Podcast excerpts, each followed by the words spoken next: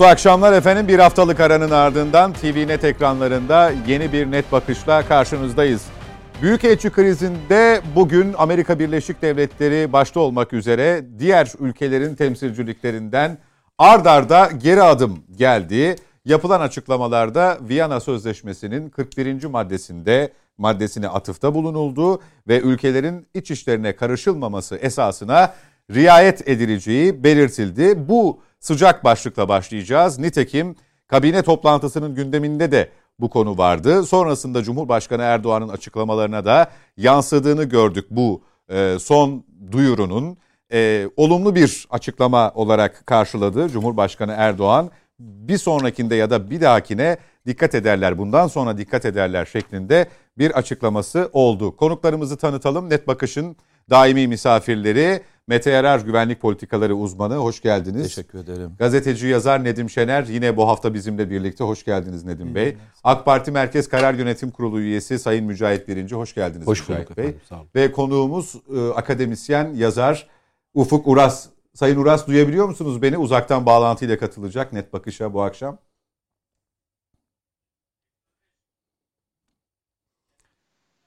Ufuk Bey duyabiliyor musunuz beni? Tabii tabii çok iyi Evet duyuyor. şimdi İyi geldi yayınlar. sesiniz. Hoş geldiniz tekrar. Teşekkür ediyorum katılımınız için. Nedim Şener, e, Amerika Birleşik Devletleri e, yaptı açıklamayı. Ardından diğer ülkeler e, peşi sıra yine Viyana Sözleşmesi'ni hatırlatarak açıklamalarını paylaştılar kamuoyuyla. Tıpkı 18 Ekim'de olduğu gibi. Aynı sırayla, aynı süreyle neredeyse.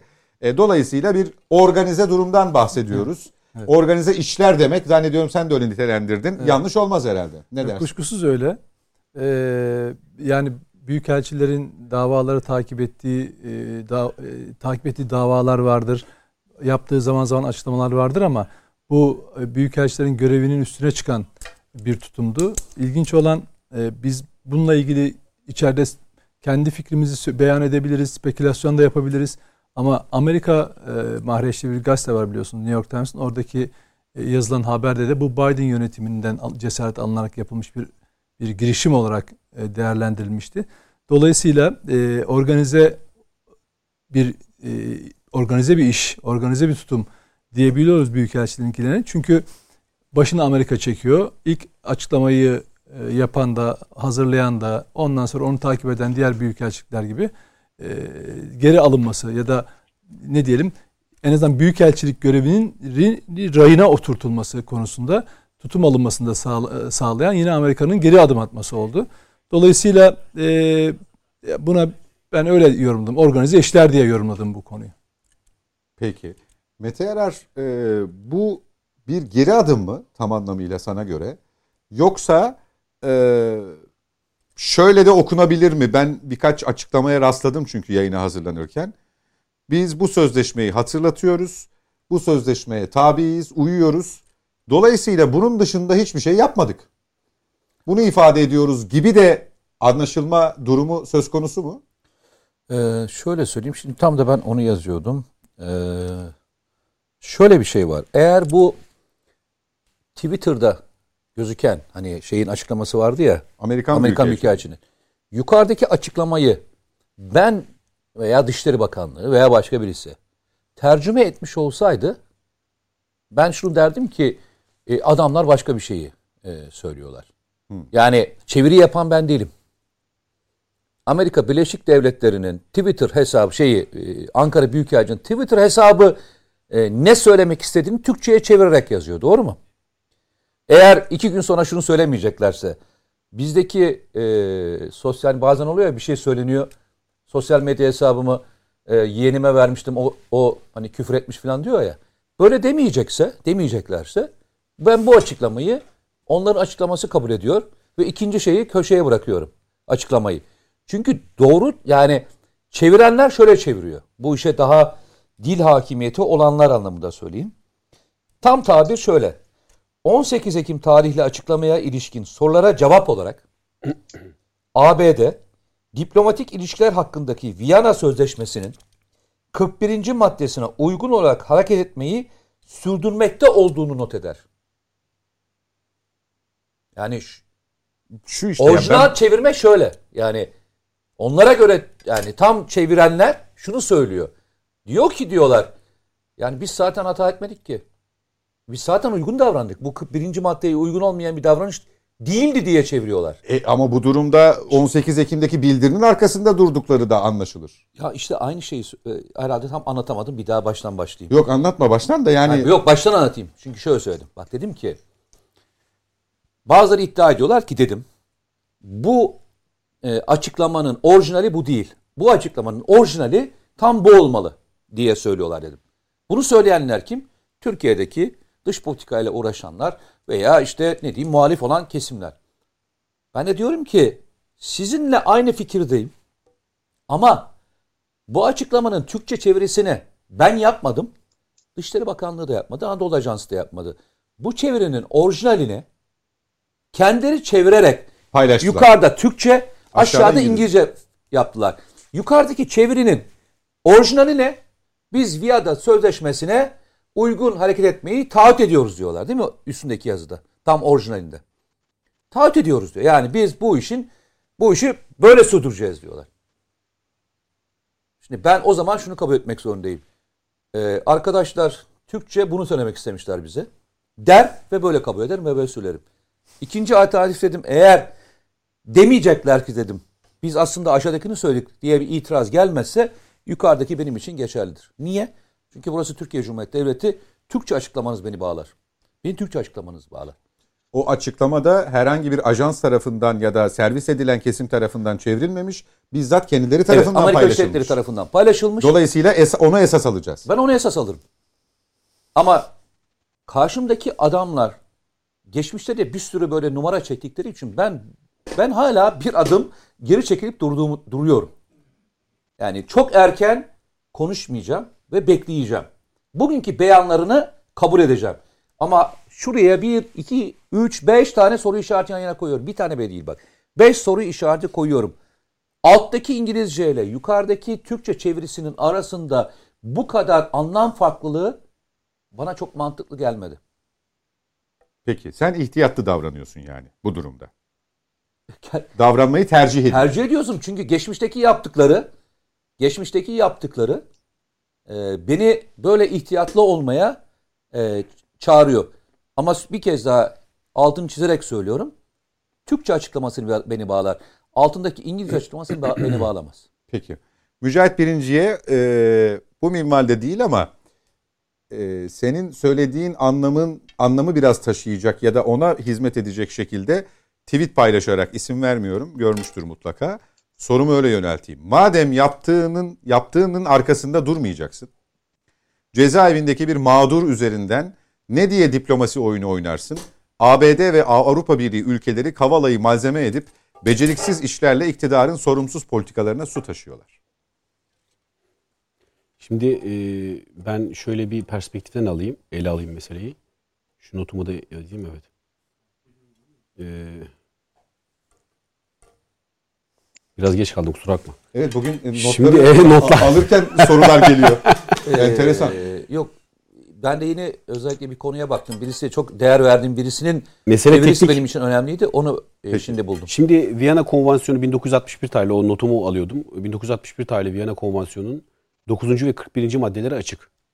E, 9. maddesinde e, bu e, persona non grata istenmeyen kişi ilan etmek nasıl bir e, ne halde bu istenmeyen kişi persona non grata ilan edilir veya e, ve ikinci hususta bu 41. maddede de e, bu diplomatların yani uluslararası hukuka uygun bir şekilde başka bir ülkede görev yapan diplomatların, büyükelçilerin hepsi dahildir bu terime.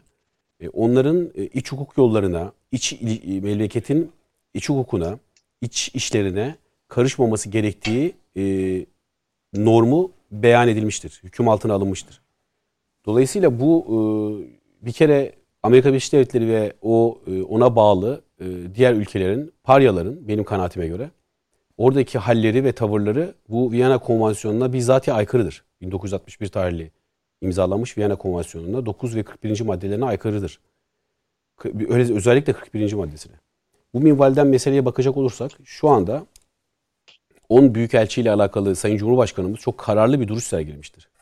Sayın Cumhurbaşkanımızın duruşu 10 büyükelçinin e, persona non grata ilan edilmesi noktasında e, bunu e, zikrederek, bunun altını çizerek beyanda bulunmuştur.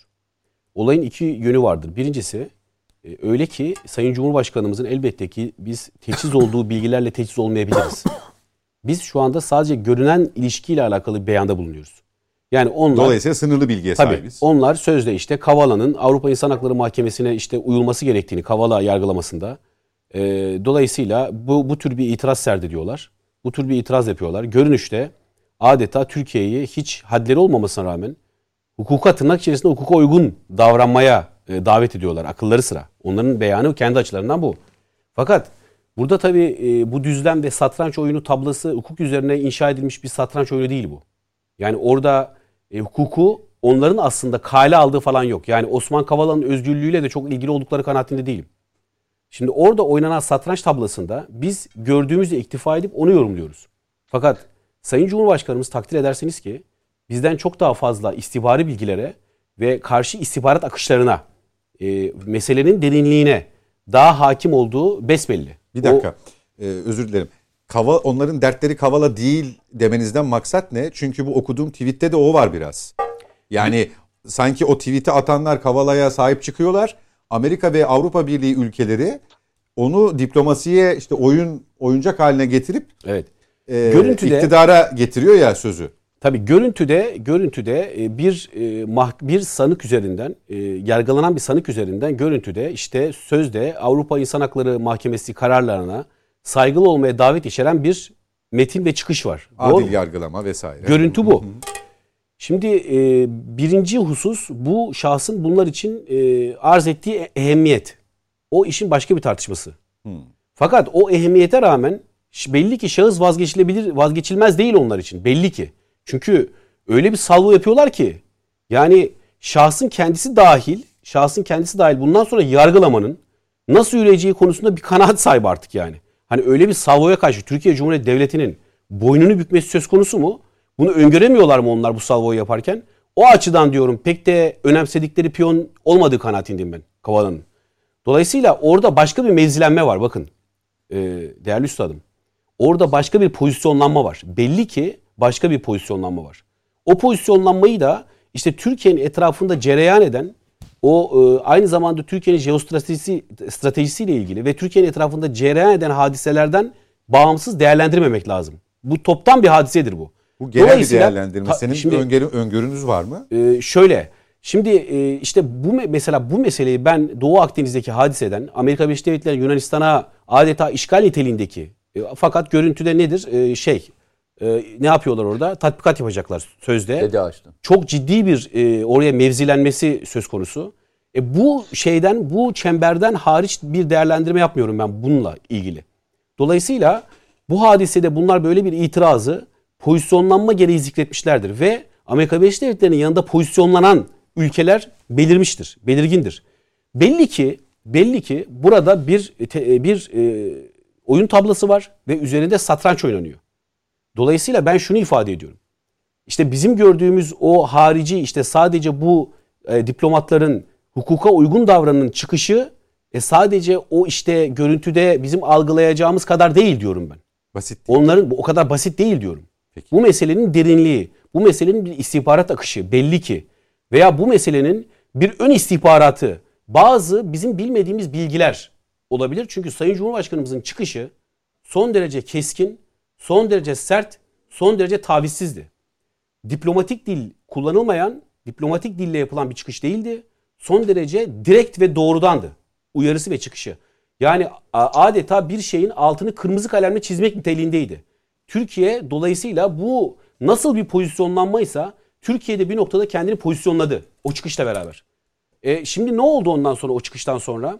Biz e, Sayın Cumhurbaşkanımız bu sözü söyledikten sonra kırmızı kalemle altını çizdikten sonra bunlara kırmızı kart gösterdikten sonra çok ciddi bir kararlılıkla o işte şöyle bir bazı yerlerde okudum mesela böyle e, işte panik yapanlar böyle panik yapanlar elli ayağı elli ayağı titreyenler eli ayağı Bugün- titreyenler oldu. Bugün bir gazetede vardı. Şöyle sizin söylediğinizi tamamlayıcı nitelikte. Ee, Dışişleri Bakanlığı'nda büyük bir panik var. Dolayısıyla bu işi toparlamaya çalışıyor şimdi Dışişleri Bakanlığı. Cumhurbaşkanının sözlerini e, daha da yumuşatmak için bir çaba içerisindeler gibi. Şunu ifade edeyim. Son iki dakikamı kullanayım ben. E, şimdi kendime de dakika biçiyorum bakın. o kadar da iyi bir konuyum. Şimdi e, mesele... Çok benim ya. Diğerlerinin hakkına, arkadaşlarımın Peki. hakkına girmeyeyim. Şimdi e, bu meselede bakın Sayın Cumhurbaşkanımız bu meseleyi bu böyle zikrettiğinde Türkiye Cumhuriyeti Devleti'nde adeta kurumlar arasında bir bölünme, kurumlar içinde bir panik havası gibi meseleye yansıtan ve kendisi de paniğe kapılan çünkü Batı İttifakı'na e, karından bağlı, fonlanan veya başka bir hisle veya bir hayranlıkla bağlı hangisini düşünürsen düşün veya bir kompleksle e, hareket eden bazı arkadaşlar bu konuda paniğe kapıldılar. Ben bu konunun e, paniği müşahede ettim. Fakat işte dediğim gibi o satranç tablasında, tablasında Sayın Cumhurbaşkanımız beyanla bir hamle yapmıştır. Çok net. E ondan sonra şimdi tabii Türkiye Cumhuriyeti devlet aklını hiçbir zaman bir tarafa atmayacağız. Bu satranç hamleleri öyle bireysel çıkışlar şeklinde bu, bunları algılamamak lazım. Bunlar ciddi stratejilerin ürünleri. Dolayısıyla o satranç hamlesinden sonra gelen hamle ne oldu? Amerika Birleşik Devletleri geri adım olarak nitelenebilecek diplomaside bakın diplomatik bir dille R geri vites olarak zikredilecek bir şeye imza attı mı deklarasyona? Bunu yapmak zorunda kaldı mı? Bunu yapmak zorunda kaldı. İşte bellidir ki Türkiye Cumhuriyeti Devleti sadece o görünen beyanla değil e, o akış e, akış dolayısıyla başka bir takım e, kartlarda oynamış olabilir geldiği kanaatini bu, bu Peki. kanaatteyim. Bir de şu husus var bakın şu husus var. Son son sözüm. Bakın Amerika Birleşik Devletleri bize hukuk dersi verecek en son devlettir. Kendi onlar yaptıkları insanlık suçlarına baksınlar. Hiroşima'da Nagasaki- Nagasaki'de yaptıkları katliamlara baksınlar. Onu geçin çok yakın tarihte. Yargılama ile alakalı bir şey söyleyeceğim bakın. Bir, terörist başı şu anda Amerika Birleşik Devletleri'nde konuştu değil mi içeride? İçerideki elemanları. O içerideki elemanlarını onlarca döküman, onlarca klasör dosya göndermemize rağmen, ispat edilmiş olmasına rağmen onun 15 Temmuz darbe girişimindeki hali, duruşu, onun nasıl lokomotifi olduğu ispat edilmiş ol- olmasına rağmen gün gibi ortadayken bize onu hukuka uygun bir şekilde Türkiye Cumhuriyeti'ne iade ediyor mu? Etmez. Daha ilerisi bizle hiç alakalı olmayan bir hukuka aykırılığını söyleyeceğim şimdi Amerika Birleşik Devletleri'nin. Bakın Guantanamo kampında insanların yargılanma haklarını elinden alıp savcı ve hakim önüne çıkartmadan onları orada Amerika Birleşik Devletleri tuttu mu? Tuttu. Tutuyor, hala tutuyor. Dolayısıyla tutuyor. Hala Dolayısıyla ne hukukundan bahsediyorlar ya? Hukuk falan değil. Onun için bizdeki romantik arkadaşlara sesleniyorum. Bu Avrupa İnsan Hakları Mahkemesi işte o, o mahkemenin kararlarını böyle dayatan veya onu işte ortaya koyan veya işte Avrupa İnsan Hakları Sözleşmesi'nin bazı maddelerini her fırsatta dile getiren insanlara sesleniyorum. Bakın bu öyle pembe tablolar içerisinde oynanan bir oyun değildir maalesef. Bu hukuk minvalinde oynanan bir oyun değildir. Bu güçler dengesiyle alakalı bir durumdur ve herkes pozisyonlanmasını, kendi pozisyonunu bu güçler dengesi minvalinde gücüne göre e, orantılı bir şekilde yapmaktadır. E biz de Sayın Cumhurbaşkanımızın şu andaki o o günkü beyanından, o kırmızı kartından Türkiye'nin güçler dengesindeki pozisyonunu gördük ve bununla gurur duyduk. Teşekkürler.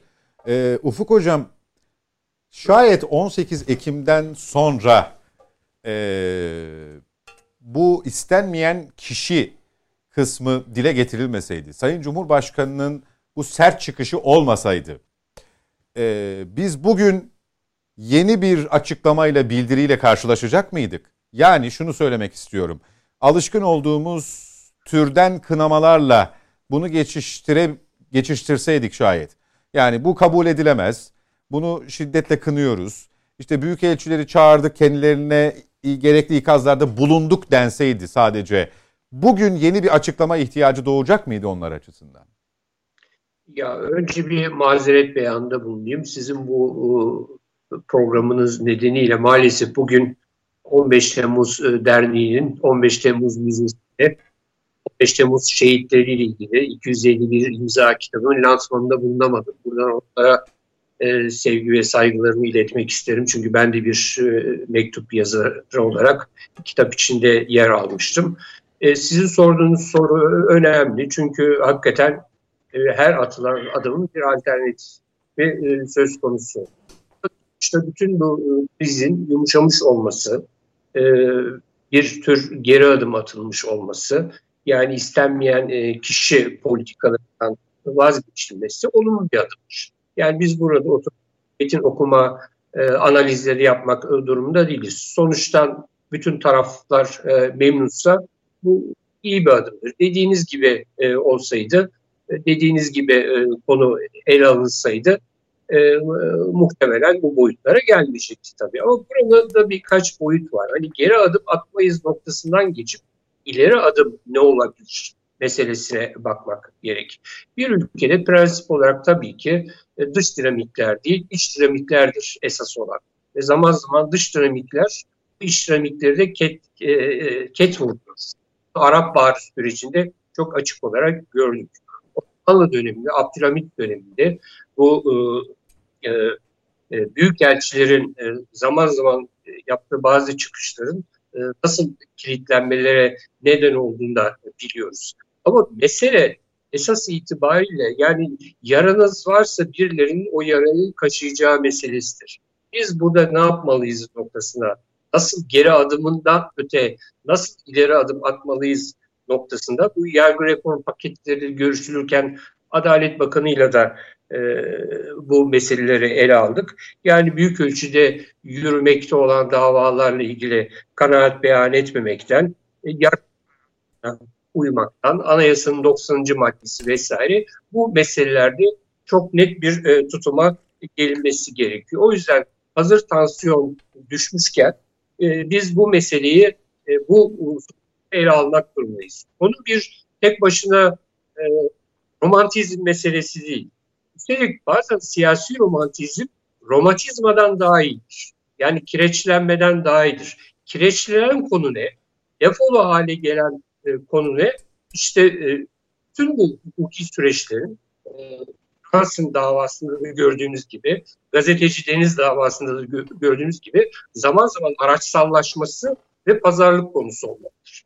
olmasıdır. Yani tamamıyla bunun e, dışına çıkmak e, e, gerekiyor ve bu yargı paketlerini hızlandırmak gerekiyor. Bu 40 Viyana Sözleşmesi'nin 41. maddesiyle uyum halindeyiz lafının e, çifte okuması olduğunu görüyoruz tabii. Zaten uyum halindeydik. Bundan sonra da uyum halindeyiz. Ama zaten insan hakları ile ilgili meseleler e, neredeyse İkinci Dünya Savaşı'ndan sonra egemenlik hakkının ihlali bir iç sorun olarak ele alınıyor mu meselesi tartışılması gereken bir konudur. Bu mesele mesela AYT'ye girmek istediğinde İspanya'nın önüne geldi. Benim iç işlerime karışamazsınız şeklinde. Ee, Avrupa Birliği finansal yardımları yaparken e, insan hakları şartına bağlıdır. Biz burada e, Avrupa Birliği'ne e, diyelim e, nedeniyle Türkiye'deki bazı politikaları e, muhalifler eleştirirken aynı Avrupa Birliği Küba'da e, idam cezası nedeniyle bu finansal yardımları yapmadığı zaman e, bu sefer de e, tersten eleştiriler oluyor. Dolayısıyla buna prensip olarak bakmak lazım. Ufuk yani hocam. biz fizikte Fizikte bize hep maddenin üç hali öğretilir. Aslında maddenin beş hali vardır. Yani o aradaki nüansları iyi, iyi e, görmemiz lazım. Unutmamamız gerekir ki Bernard Shaw'un söylediği en iyi yurtseverlik aslında yanlış şeyler yapıldığında yanlışa yanlış, doğruya doğru demektir. Yani biz ev ödevlerimizi hazırlayabileceğimiz bir e, yol haritasını hızla çıkarmamız e, gerekiyor ki bu tür sıkıntılar bu tür e, yara kaşımalar yaşanmaz. E, Mete Yarar'ın söylediği kısımla ilgili de görüşünüzü almak isterim. E, duyabildiğini zannediyorum değil mi? Onun görüşlerini Tabii. ifade ederken kendisi e, bir ihtiyatlılık içerisinde yaklaşıyor. E, yarın evet. öbür gün bunlar e, başka şekilde bir çıkış yapabilirler. Yani bunu e, yapacaklar anlamında söylemiyor ama e, kendi çevirdikleri e, metne üç cümleye bile riayet etmeyebilirler. Şöyle ki karşısında duranlar açısından yani bu açıklamayı başka türlü okumaya çalışanlar açısından da onları destekleyici mahiyette şöyle bir sonuç ortaya çıkabilir diyor. Yani burada sadece bir hatırlatma vardır. E, dolayısıyla bu büyük elçiler üzerinden istenmeyen kişi tartışmasının açılmasına gerek yoktu. Biz de zaten buna aykırı bir harekette bulunmadığımızı beyan ederiz gibi anlaşılabilir mi? Ya da onlar 2-3 gün sonra bunu buraya yorabilir mi? Şimdi bu mesele çok net. Yani şu anda istenmeyen kişi e, sorununun, e, krizinin aşılması önemli kazanım. Ama bunu zaten Kasım ayında önümüze gelecek. Yani Avrupa Konseyi Bakanlar Komitesi toplantısı Kasım ayında ve muhtemelen bu konu ele alınacak. Dolayısıyla yani 3 vakte kadar beklenmesi gereken bir durum. Önümüzdeki ay bunu muhtemelen Avrupa Konseyi zemininde e, gündeme gelecek ve o yüzden diyorum biz hani bu aktüel tartışmaların dışında hakikaten çok net, somut, e, muhalefetle de e, istişare halinde bir yol haritası çıkarılması gerekiyor. Peki teşekkür ediyorum hocam. Nedim Şener'in böyle bir ihtiyatlılığı var mı? Valla konuyu e, kapatacağım. Artık e, yani şöyle yani bireysel olarak e, bir ihtiyatta bekleyebiliriz. Ama artık Türkiye o ihtiyat şeyini aştı.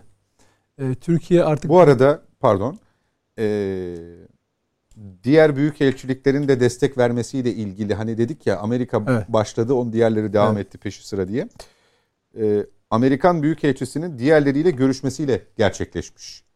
Yani açıklama zinciri. Kuşkusuz öyle. Arka yani, plan paylaşıyor. Kuşkusuz öyle. Yani işin başını Amerika Birleşik Devletleri'nin çektiği görünür bir gerçek. Ee, Amerika'nın ne yapmak istediğini ile ilgili çok ilgili bu konu.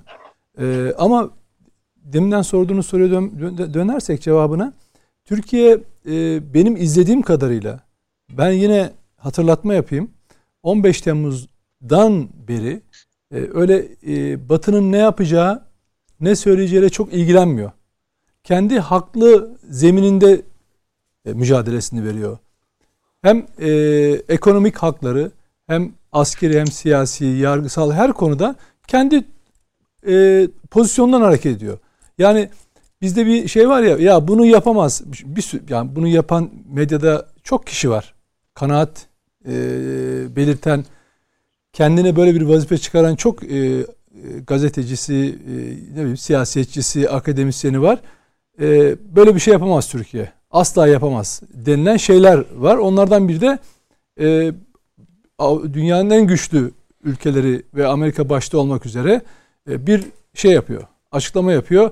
Türkiye buna hiçbir şey yapamaz. Yani beklenti şu. Yani e, Mücahit Bey'in aslında deminden zikrettiği Hani herkes biraz şaşkınlık yaşadı. Ne yapacağını bilemedi. Kimi gönlünden bağlı, kimi e, aklıyla bağlı, kimi bilmiyor farkında olmadan dediği kişiler aslında muhtemelen e, Erdoğan'a da çok yakın kişiler. Yani ya ne yaptı şimdi Erdoğan? Bundan nasıl çıkacağız? Büyük bir kriz geliyor. Yani bu beklenmeyen bir şeydi onlar açısından da. Ama e, Türkiye'nin 15 Temmuz'dan bu tarafa izlediği birçok şeyi batıya rağmen ve batıya karşı yaptığını izlerseniz bir yere oturtabilirsiniz.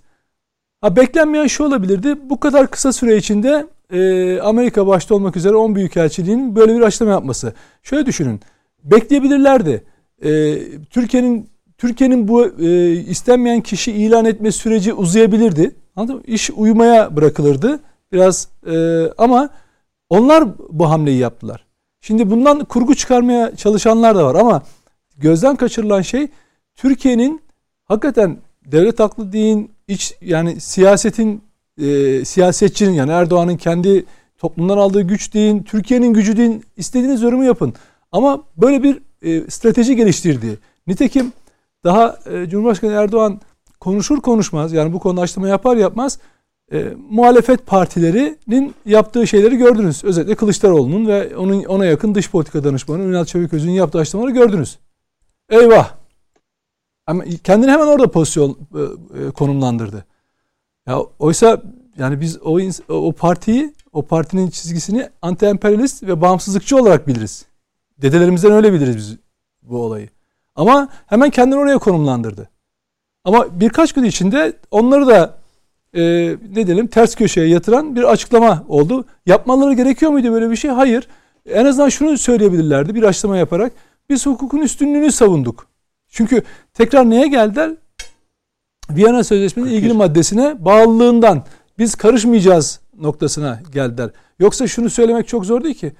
Ee, Ufuk Hoca'nın söylediği gibi e, bazıları mesela Ünal Çeviköz'ün bir Twitter kullanıcısına yazdı. İnsan hakları ülkelerin içleri değil, içleri meselesi değildir. Mesela bu da bir argüman. Ülkelerin içleri meselesi. Peki hangi insan hakları ülkelerin içleri veya değil? O Batı'nın Türkiye'ye karşı kullandığı insan hakları argümanları hangileri ise onlar bizim iç işimiz değil. Ama mesela PKK'nın e, öldürdüğü, katlettiği insanlar bizim iç işimiz. Ama Demirtaş'a özgürlük Bravo. Türkiye'nin iç işi değil. Bizim işimiz diyor yani adam. Nitekim öyle kararlar alıyorlar. E, e, Kongrelerine öyle mektup yazıyorlar. E, İşte Avrupa Konseyi'nin Ufuk Hoca yine bahsetti. Demirtaş hakkında Türkiye'ye serbest bırakın diye akıl vermesi. Yani burada gerçekten e, hani böyle anti emperyalistlerin çok mutlu olması gereken bir bir bir olay yaşadı Türkiye.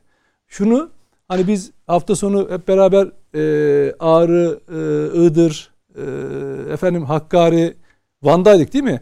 500 kilometre e, sınır hattında gezindik. E, 3000 metre yüksekliğe Türkiye Cumhuriyeti Devleti 3 metre boyunda 10 tane ayrı sistemle korunan bir güvenlik duvarı yapmış. Şimdi bunu İstanbul'da yaşayan birine veya çok şey bilen e, akademisyen, gazete, siyasetçilere söylesek mümkün değil ya. Türkler oraya gidip onu yapamazlar. Ya 3000 rakıma yapmışlar yani. 3000 rakıma hem de yanına gü- şeyinde çift gidiş otomobil yolunu da Yol- yapmışlar. yolunu Ve da. İnanamayacağın zeminlere yapmışlar ve bu bunun tutarı da 1000 1079 kilometreyi bulmuş. Yani 1079 Ya da yaptılar da ne oldu derler. Hayır hayır inanamıyorum. Bir kere oraya gelemez çünkü hayali ona yetmez. Yani o karşılığı üretmeye, o argümanı üretmeye bile yetmez. Çünkü yapamaz derler Türkler. Şimdi bugün e, hakikaten Türk siyasi tarihine çok önemli bir şekilde altı çizile çizile e, ve, e, yazılacak bir tepki Türkiye'den geliştirir. Türkiye bunu yapabiliyormuş. Ama bunu nasıl yapıyorsunuz? Hep anlattığımız gibi bakın terörle mücadelesinde olduğu gibi sınır dışı operasyonlar, ülkelerle ilgili e, ülkelere yönelik operasyonlar olduğu gibi deniz haklarını korumak gibi e, hep uluslararası hukuku e, baz alan ve kendi haklılığını koruyan bir tutumdan hareket etti. Peki Dolayısıyla yine bunu keseceğim yeni birkaç açıklama var. Ee, Katipiri şaşırmayacaksın gerçi açıklamayı ama Türk yargısını hedef alan 10 büyükelçinin geri adım atmasından rahatsız oldu. Bunun utanç verici bir görüntü olduğunu söyledi. Ee, sosyal medya hesabından Osman Kavala'ya özgürlük çağrısında bulundu. Kim olduğunu da söyleyelim mi onu? Ee, ka- şeyin Katipiri'nin mi? Türkiye karşıtlığıyla bilinen Avrupa yok keşke ya Türkiye karşıtı olmak suç değil. e, eski PKK'lıların. PKK'lıların hamisi. Yani bildiğim PKK'lıların hamisi. Evet. E, yani bunu açık açık deklare Yani eder. rahatsızlık duymuş değil mi Amerika Birleşik Devletleri? Bu açıklamadan evet. Açıklamasında. evet, Tabii, evet. tabii. Ee, Ya biz- Ünal Çeviköz'ün son paylaşımı. O da mı rahatsız? Söyledin mi sen bilmiyorum. Yok, Yok, hayır. hedef aldılar dedi. 10 büyükelçinin istenmeyen kişi ilan edilmesi gibi bir hatanın önüne geçilmiştir. Ee, buna yönelik çabalar sonuç vermiştir. Diplomasinin başarısı bir kez daha görülmüştür. Bu çözüme emek veren ve sonuca yardımcı olan Dışişleri Bakanlığımızın mensubu olmaktan gurur duyuyorum. Ya insan hani e, siyaseten intihar böyle bir şey. Gerçi intihar Acayip etse şey. ölmüyorlar. Yani intihar etse de ölmezler bunlar. Bu bir karakter meselesi. Düzelmez ilacı da yok. Ya bir önceki tweetini okursanız Türkiye'nin nasıl bir e, darboğazla karşı karşıya olduğunu görür. Amerika'nın yani o açıklamanın e, Türkiye için ne kadar berbat bir şey olduğunu e, anlatıyor. Ama burada Amerika Birleşik Devletleri'nin geri adım attığından ya da diğer ülkelerin geri adım attığından bahis yok. Türkiye'nin yani orada mesela Erdoğan'ın yaptığı çıkışın e, şeyi yok. E, nedir onun adı? Karşılığı E, yok. Karşılığı karşılığı yok. Evet. Yani Amerikalılar ya da işte Avrupalılar oturdular bir şey yaptılar sonra da geri adım attılar. Dışişleri Bakanı devreye girdi iş bitti. Ya hani illüzyon olsa para verip gidip izlemezsiniz. Yani illüzyonist olsa, sihirbaz olsa yani böyle ne diyorlar o el, el çabukluğu yapanlar. Yani Hokkabaz. insan Kısa bir beyan Hokkabaz. hokkabaz. Ha, hokkabaz olsa para verip izlemezsiniz böyle adamları. Niye? Çünkü yani insan gerçeği bu kadar ters yüz edemez. Yani bu kadar hani siyaseten de intihar olmaz. Şunu diyeceksiniz ya. e, kendisi büyükelçilik yapmış birisi. Diyecek ki Türkiye'nin tepkisi karşısında geri adım atmışlardır. Bundan sen de faydalanırsın. Yarın senin siyasetine de ışık tutar. Evet. Ama tabii diyeceksiniz ki ya bu kişi Türkiye S-400 alırken de e, Libya operasyonu sırasında da sınır öte- ötesi operasyonlarında hatta Mavi. Karabağ Karabağ Karabağ'da e, Karabağ'ın işgalinin kurtulması sırasında bile Türkiye'yi cihatçılarla taşımakla suçlamış e, bir eski büyükelçimiz diyeceksiniz. Daha acısı mesela Namık'tan e, onu o da diyor ki Türkiye Türkiye kendini bir çukura düşürmüştür yaptığı açıklamayla. Avrupa işte bu aç, büyükelçilerin açıklaması onu o bir ip, e, çukurdan kurtaran ip atmışlardır falan diyor. Yani Namık Tan'ınkini bir okuyun lütfen. E, o kadar ibret verici ki eski yani şöyle hani bu devlete bu kadar hizmet etmiş in- insanlar bunlar. Ya diyorsun ki ya bu adamlara bu devlet nasıl teslim edildi?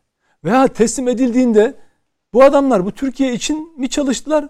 Yoksa gittikleri ülkeler adına mı ya da başka patronlar adına mı çalıştılar diyorsunuz. Yani insan hakikaten utanıyor. İnsanda biraz hani ya Türkiye şeye çıkın deyin ki ya Kavala'ya yapılan haksızlıktır, şudur budur o davanın özünü konuşun. Bari sizi dinleyesin insanlar. Burada tamamen e, batılı emperyalist ülkelerin Türkiye üzerine bir tahakkümü var. Bu Kavala konusunda eğer öne alınmazsa yarın Demirtaş konusunda ve işte atıyorum yani öbür gün FETÖ, FETÖ davaları konusunda ya da başka PKK'lılar konusunda önünüze gelecekler. Türkiye'de mesela şöyle düşünün. Ya bu ülkelerin hiçbirisi Ergenekon balyoz operasyonları sırasında canları canları yakılan insanlar hakkında tek bir açıklama yapmamıştır. Bütün Peki. bu bahsettiğimiz kurumlar yani gidip e, ne Avrupa Birliği ne AHİM'i ne Amerika'sı hepsi o, o zalimane FETÖ operasyonlarına destek vermiştir. Ama bir tek gün olsun Türkiye'de hukuk eleştirisi bile yapmamışlardır. Tam tersine bahsettiğiniz o deminden Avrupa Birliği temsilcileri de ya Türkiye bağırsaklarını temizliyor diye naralar atmışlardır Türkiye'de. Peki.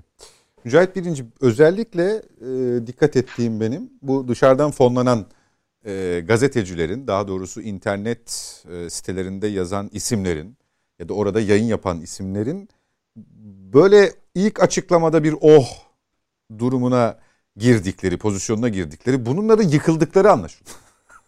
Yani ya aslında bence bakın e, bir şey söyleyeyim.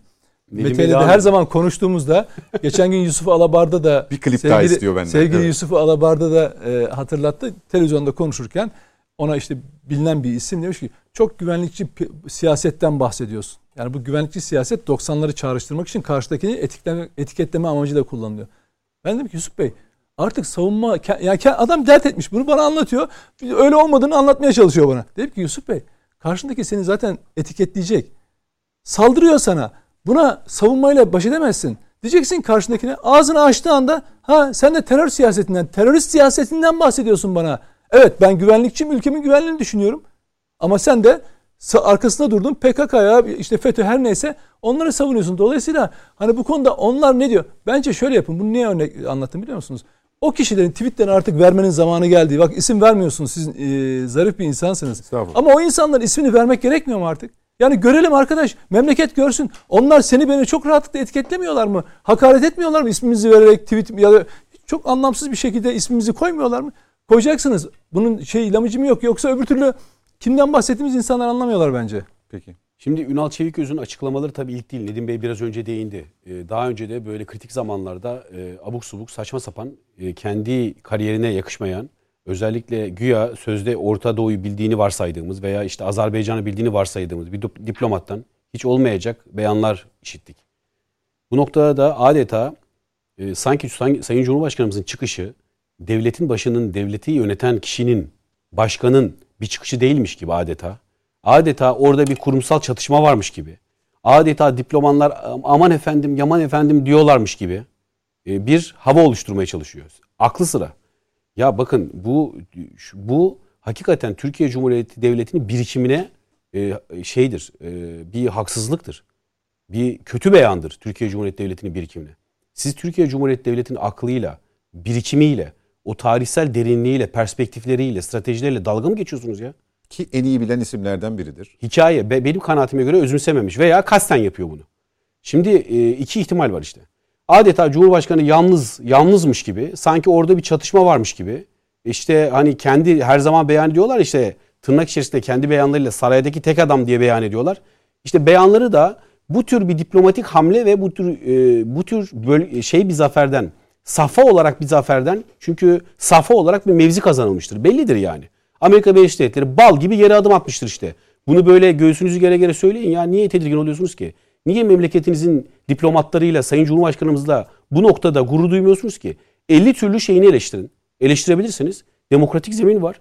Ama bu noktada da duruşuna saygı duyun. Stratejiden nasıl galip geldiğinin bir Türkiye Cumhuriyeti Devlet Başkanı'nın, devletin başının nasıl buradan stratejiden galibiyetle çıktığını bir de sindirin ve bundan mutluluk duyun ya. Bunda bir beis yok ki.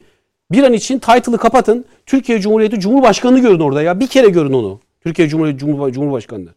Ama yok bunlarda o acayip bir durum var. Yani bunlar hakikaten hakikaten e, daha çok siyasetin değil psikiyatrinin meselesi diyoruz ya. Hakikaten psikiyatrinin meselesiler ya. Biraz önce de Nedim Bey'e katılıyorum. Biz de açık açık e, açık açık açıklayalım yani ifşa edelim. Kimdir? İfşa etmek derken gösterelim bunları.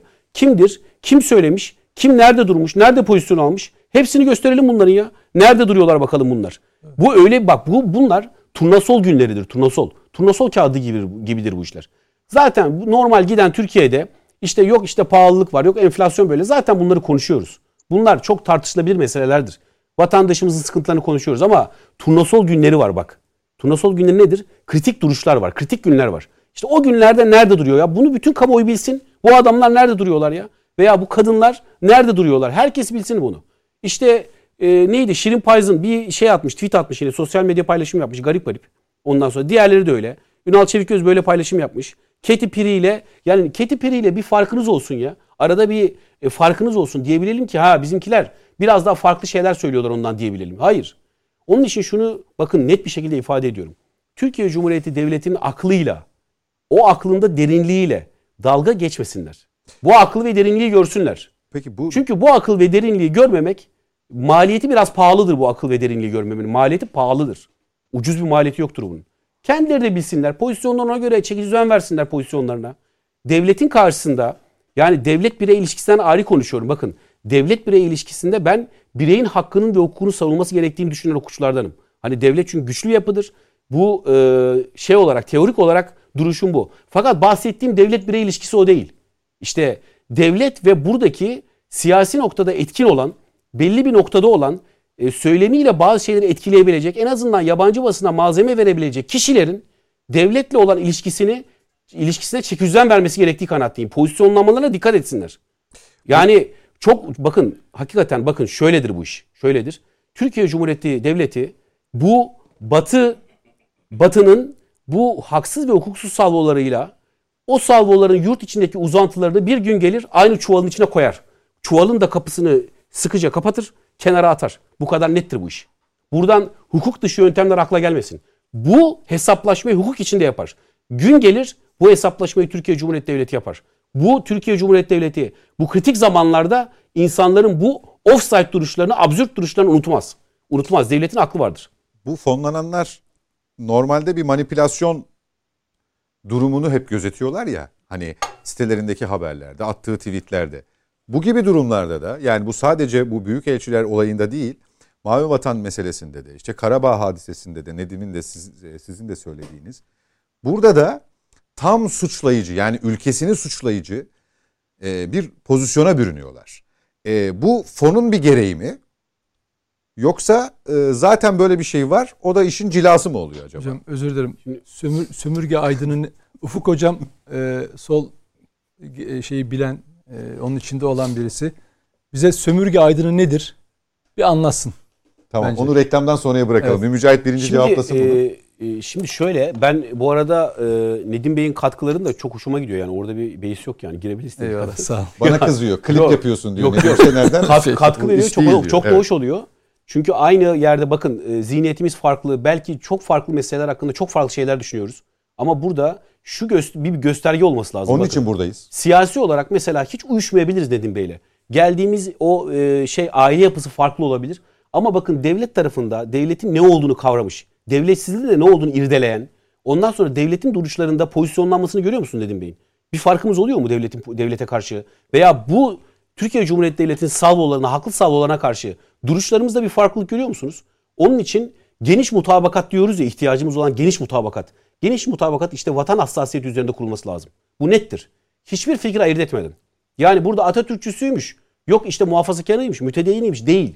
Vatan savunması noktasında ve vatan hassasiyeti noktasında. Hocam Geniş bir Atatürk- mutabakat Atatürkçü- kurmamız. Atatürkçü olmanın ilk şartı hani böyle şartlar vardır ya anti emperyalist olmaktır. Evet doğru. Yani Katılıyorum. Atatürk'ü yani o yüzden bu Ünal Çevik Özel Kılıçdaroğlu o ekip falan Atatürk'le Atatürk adını, anmasalar çok Doğru. daha yerinde olur. Katılıyorum, bitiriyorum.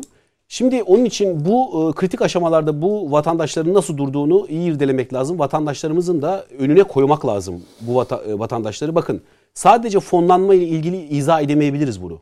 Ya adam fonlanmıyor olabilir. Herhangi bir maddi karşılığı da olmayabilir bunun. Ya adam fikir ve ideoloji bakımından bağlı olabilir. İdeolojik bağlılık da başka bir şeydir. Bu adeta mistik bir bağlılık gibidir. Batı'nın böyle şeyine o pembe tablosuna kaldırımlarındaki Afrika kanını görmeden o sokaklarındaki ışıklara kanmış olabilir. Anlatabiliyor muyum? Bu ideolojik bir yakınlık hissedebilir. Yaşam tarzı olarak bir yakınlık hissedebilir. Dolayısıyla Hocam ya öyle yakınlık özür dilerim. ortada bir ideolojisi olsa, ideoloji olsa ve Avrupa'nın bir ideolojisi olsa bugün için söylüyorum. Evet takılsınlar peşine ama menfaat daha ağır basıyor şu anda. Evet. Çünkü Avrupa Birliği demek menfaat demek artık. Yani evet. Ben bunun beraber. imkan dahilinde olduğunu söylüyorum. Hani böyle insanlar da olabilir. Keşke bir öyle kompleks... bir ideolojisi olsa da ideolojik tartışma yapabilseniz evet. ama menfaat Doğrudur. satın almış adamla hiçbir şey Bir kompleks dahilinde yani. bu hareket yapıyor, bu hareketi yapıyor olabilir, olabilirler ama tekrar ediyorum şu önemli bakın. Bu tür hadiselerde Türkiye Cumhuriyeti Devleti'nin aykırı pozisyonlanan vatandaşlar, bu insanlar, siyasetçiler, siyasetçileri kastediyorum. Kim olacak? Vatandaş dediğim siyasetçi. O siyasetçiler pozisyonlarına çeki düzen versinler. Pozisyonlarına çeki düzen vermezlerse Türkiye Cumhuriyeti Devleti hukuk dahilinde gün gelir o Amerika Birleşik Devletleri'nin Amerika Birleşik Devletleri'nin siyasetleriyle birlikte o onlara pari olan iç uzantıları da aynı çuvalın içine koyar, kenara atar. Bakın Peki. çok nettir bu. Peki. Çok teşekkürler. Bu bölümü tamamlıyoruz. Dönüşte devam edeceğiz efendim. Reklam vakti. Önce Mücahit birinci sorumuzu cevaplamadan önce Nedim Şener'in Ufuk hocama bir göndermesi vardı. Sömürge aydını e, şeklinde. Bu e, fonlanan medyanın özellikle dışarıdan fonlanan medyanın e, Türkiye'nin duruşu ve durumuyla ilgili aldığı pozisyon ideoloji kısmını da ekleyerek aslında başka bir boyut getirmişti Mücahit Birinci. O sömürge aydınlığı da açmasını istemişti Nedim Şener. Ufuk Hocam. Tabii asıl olan bir insanın kendi topraklarında, kendi ayakları üzerinde dururken evrensel değerlerle buluşması. Bir IMF yetkilisi bizim en büyük gücümüz. IMF gibi e, düşünen az gelişmiş ülke aydınları e, derken bunu özetliyordu. Ama bir iktisadi boyutta hani kültürel emperyalizm ya da sömürgeleştirme dediğiniz şey bu değerlerin içselleştirilerek e, bir taşıyıcısı haline gelmek. Edward Said falan Orientalizm kitabında bunu çok güzel e, anlatır. Burada önemli olan biz bu süreçte nasıl normalleşeceğiz? Yani ben bu konuşmaları dinlediğim zaman özellikle iktidar ve muhalefet ilişkisinde seçime doğru gidilen bir ortamda hani farklılıkların değil de ortak faydaların çizilebilmesi, mesela devlet derken demokratik devlet ve e, işte kuvvetler ayrılığı, hukuk bütünlüğünde nasıl buluşulacağı gibi meseleler önemli. İşte biraz önce konuşuldu bu nasıl bu konu ne zaman gündemimize diye aslında e, işte G20 zirvesinde e, aslında bütün bu meselelerin nasıl e, el, ele alacağını izleyerek de bakmak gerek. Bu G20 zirvesine e, Murat Mercan da katılıyor. Kendisiyle Dışişleri e, Komisyonu Başkanı olduğu zaman e, mesai yapmıştık. Bu buradaki Batı dünyası nüanslarını iyi bilen kişidir ama bu işlerde e, ABD ile Avrupa Konseyi'ni tabii ayrıştırmak lazım. Bizim açımızdan Avrupa Konseyi, Avrupa Konseyi kurumları içerisinde yer almak önemli ve ülkelerin, bu kurumların çifte standartı e, bizim e, ya da yanlışları bizim e, yanlış yapma e, özgürlüğümüzün olmadığının da bir başka ölçüsü. Yani bizim böyle bir özgürlüğümüz yok. Kavala kendisiyle ilgili siyasi hüküm verildiği için e, duruşmalara katılmama kararını e, beyan etmesinin e, nasıl bir e, e, yansıma e, sağlayacağını bilmiyoruz. Burada kritik olan tekrar e, başa dönecek olursam bildiğiniz bir insan hakları emperyalizmi var. Clinton döneminde başlayan. Buna tabii karşı olmak lazım. Ama buna karşı olmak ülkelerin insan hakları e, meselesinde keyfi davranması anlamına gelmiyor. Biz niye Milosevic'i, Esad'ları, Saddam'ları, Talibanları eleştiriyoruz ve onların anti-emperyalizmine e, güven duymuyoruz? Çünkü kendi ülkelerinde bu anti-emperyalizm aynı zamanda çoğulculuk, çeşitliliği içselleştirmesi gerektiği için hiçbir zaman e, bir Esad'ı, bir Milosevic'i, bir Kuzey Kore rejimini, Çavuşescu'yu anti-emperyalist kategorisi içinde değerlendirmedik. O yüzden kendi ülkemizde de bu çoğulculuğun e, gerçekleşmesi ve burada ölçüler oluşturmak önemli. Yani Einstein'a soruyorlar bir cahille dahi arasındaki fark nedir diyor. Çok basit diyor. Dahi diyor sınırını, sınırlarını bilen kişidir. Hakikaten sınır ve ölçü oluşturduğumuz ölçülerde, normlarda anlaşmak normalleşmeye gitmenin e, en önemli e, koşullarından biri gibi gözüküyor. Peki. E, haset siyasetinin hassatı olmuyor. Dolayısıyla bizim bir ortak da hakikaten e, ihtiyacımız var. E, bunun, bunun içinde bu kutuplaşmayı, bu saflaşmayı yumuşaş, yumuşatacak e, adımlar önemli diye düşünüyorum. Ben Ufuk Hoca'ya bir, ee, şey yapmak isterim. E, Namık Tan'ın tweetine e, gönderme yapmıştın. E, diğer konuklarımız gördüler mi bilmiyorum ama e, paylaşmak isterim ifadeleri. İbretlik olduğu için paylaşım bence. büyük elçi olayı düştüğümüz çukurdan kurtulmamız için bir ip atmışa benziyor. Bizimkilerin bu açıklamaların üzerine atlaması bir danışıklı dövüşün de işareti. Yani bizi kendi kendimizi düşürdüğümüz çukurdan kurtarmak için attığınız ipi tutmaya hazırız diyor bizimkiler. Ya düşünebiliyor musunuz? Bir kere en göbeğinde danışıklı dövüş. Yani Dün de dönülmez akşamın ufkundayız vakit çok geç diye Yahya evet. Kemal Bayatlı'nın sözleri evet. Münir Nurettin Selçuk'un bestesi evet. olan işte kısmı paylaşmış. Bu, bu, zihniyet, bu konuyla ilgili bak, olduğunu düşünüyorum. Bu, zihni, bu zihniyet e, aslında bu zihniyettir çukura düşen ve onları kurtaracak ip de yok. Anlatabiliyor muyum? Yani bak eski bir büyükelçi diyor ki bu danışıklı dövüş diyor. Yani büyükelçilerin e, şeyi açıklaması ona Erdoğan'ın tepkisi sonra, sonra da geri adım at, atılmasını bir kurgu olarak değerlendiriyor. Ve biz buna Türkiye Cumhuriyeti'nin çok önemli Amerika dahil olmak üzere büyükelçiliğini emanet etmiş bu ülke. Bu vatan. Ya böyle bir analiz olabilir mi? Bunu hani takip eden insanlar var. Bunu ciddiye alan insanlar var. Ve diyor ki düştüğümüz çukur. Türkiye hangi çukura düşmüş oluyor o açıklamayla? Sonra da ip atmış oluyorlar bu açıklamayla. Ya işte onu söyle, anlattığım işte sömürge aydını kafası bu. Kendinden ve kendi kendine ait olan her şeyden nefret eden, kendini kendini şey sahibi yerine kırbaçtan köleler bunlar. Yani ülkesinin insanı da kendi gibi değerlendiren insanlar yani. Kendini tokatlıyor adam. Tamam mı? Bir Peki. hani bir yaramazlık yapmış çocuk. Çocuk kendi yani öyle bir psikolojik halleri var. Şimdi Ufuk hocam örnekler verdi. Anti-emperyalist e, mesela isimler saydı. Esad, Milosevic, Saddam, e, Kuzey Kore ve Ceausescu. Şimdi bunlar da anti-emperyalist ama her anti-emperyalist e, biz anti-emperyalist olarak değerlendiremeyiz. Çünkü insan hakları önemli. Evet bak yani çok önemli hocam. Ama biz bu insanları e, anti-emperyalistlikleriyle tanımıyoruz. Tam tersine insan hakları ihlalleriyle tanıyoruz. Yani bunların mesela bu sayılan isimlerin e, hayattayken, iktidardayken karşılarında bir muhalefet yok. E, muha- şey var, karşıtları var. Bir iktidar, o ülkelerde iktidar mücadeleleri var. Kurumsal muhalefet yok. Aile içinde işte Esad'ın biliyorsunuz bir ara işte darbeyle marbeyle indirmeye çalışan akraba talukatı falan vardı. Saddam öyle e, etnik grupları şey düşman görürdü. Yani karşısında bir demokratik muhalefet veya bir kurumsal muhalefet yok. Bu, bu insanlar anti-emperyalist değil. Bunlar da kendi ülkelerini sömüren e, siyasetçilerdi ya da o devleti yöneten kişilerdi. O, ve anti-emperyalist olarak sadece onlar onu anti-emperyalizmi kılıf olarak kullanırlar. Sistemin yanında e, içinde olup da e, Batı'nın dayatmalarına karşı durabiliyorsanız anti-emperyalist olabiliyorsunuz. Onların böyle bir şeyi yoktu. Onlar onu bir kalkan olarak kullanıyorlardı belki anti-emperyalist söylemi. Ama asla öyle değildi. Onlar kendi ülkelerindeki insanı ezen, asıl insan haklarını yok eden e, kurumlardı. Ama ve insan hakları emperyalizmi diye çok e, önemli bir konuya değindi hocam. E, Batı bunu tamamen araçsallaştırmış durumda. Yani insan hakları konusunu tamamen araçsallaştırmış durumda. Bugün bir Alman siyasetçinin attığı tweet'i sosyal medyada bol bol gördünüz. Yani Amerika Julian Assange'ı onun sırlarını ifşa etti diye katliamları, insan haklarını, Amerika'nın insan haklarını ifşa etti diye idamla, casuslukla yargılamak için dünyanın her yerinde kovalıyor. Ee, kendisine yakın veya uzak olsun o ülkeleri baskı altına alıp elçiliklerinde bile bulundur, bulundurtmuyor. Yani bir yere sığınmasına daha izin vermiyor. Hatta geçenlerde bir CIA yetkilisi e, Julian Assange'ı CIA'in yani e, yetkilisi derken eski çalışan CIA'in e, Assange'ı öldürmek için plan yaptığını da açıkladı Amerikan kanallarında.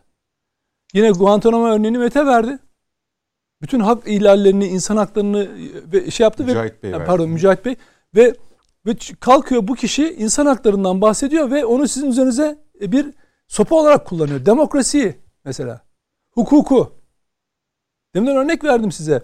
Türkiye kumpas davaları sürecinde hukukun alt üst edildiği bir süreçte, tamamen alt üst edildiği bir süreçte o Avrupa Birliği kurumlarından tek bir çıt çıt çıkmadı.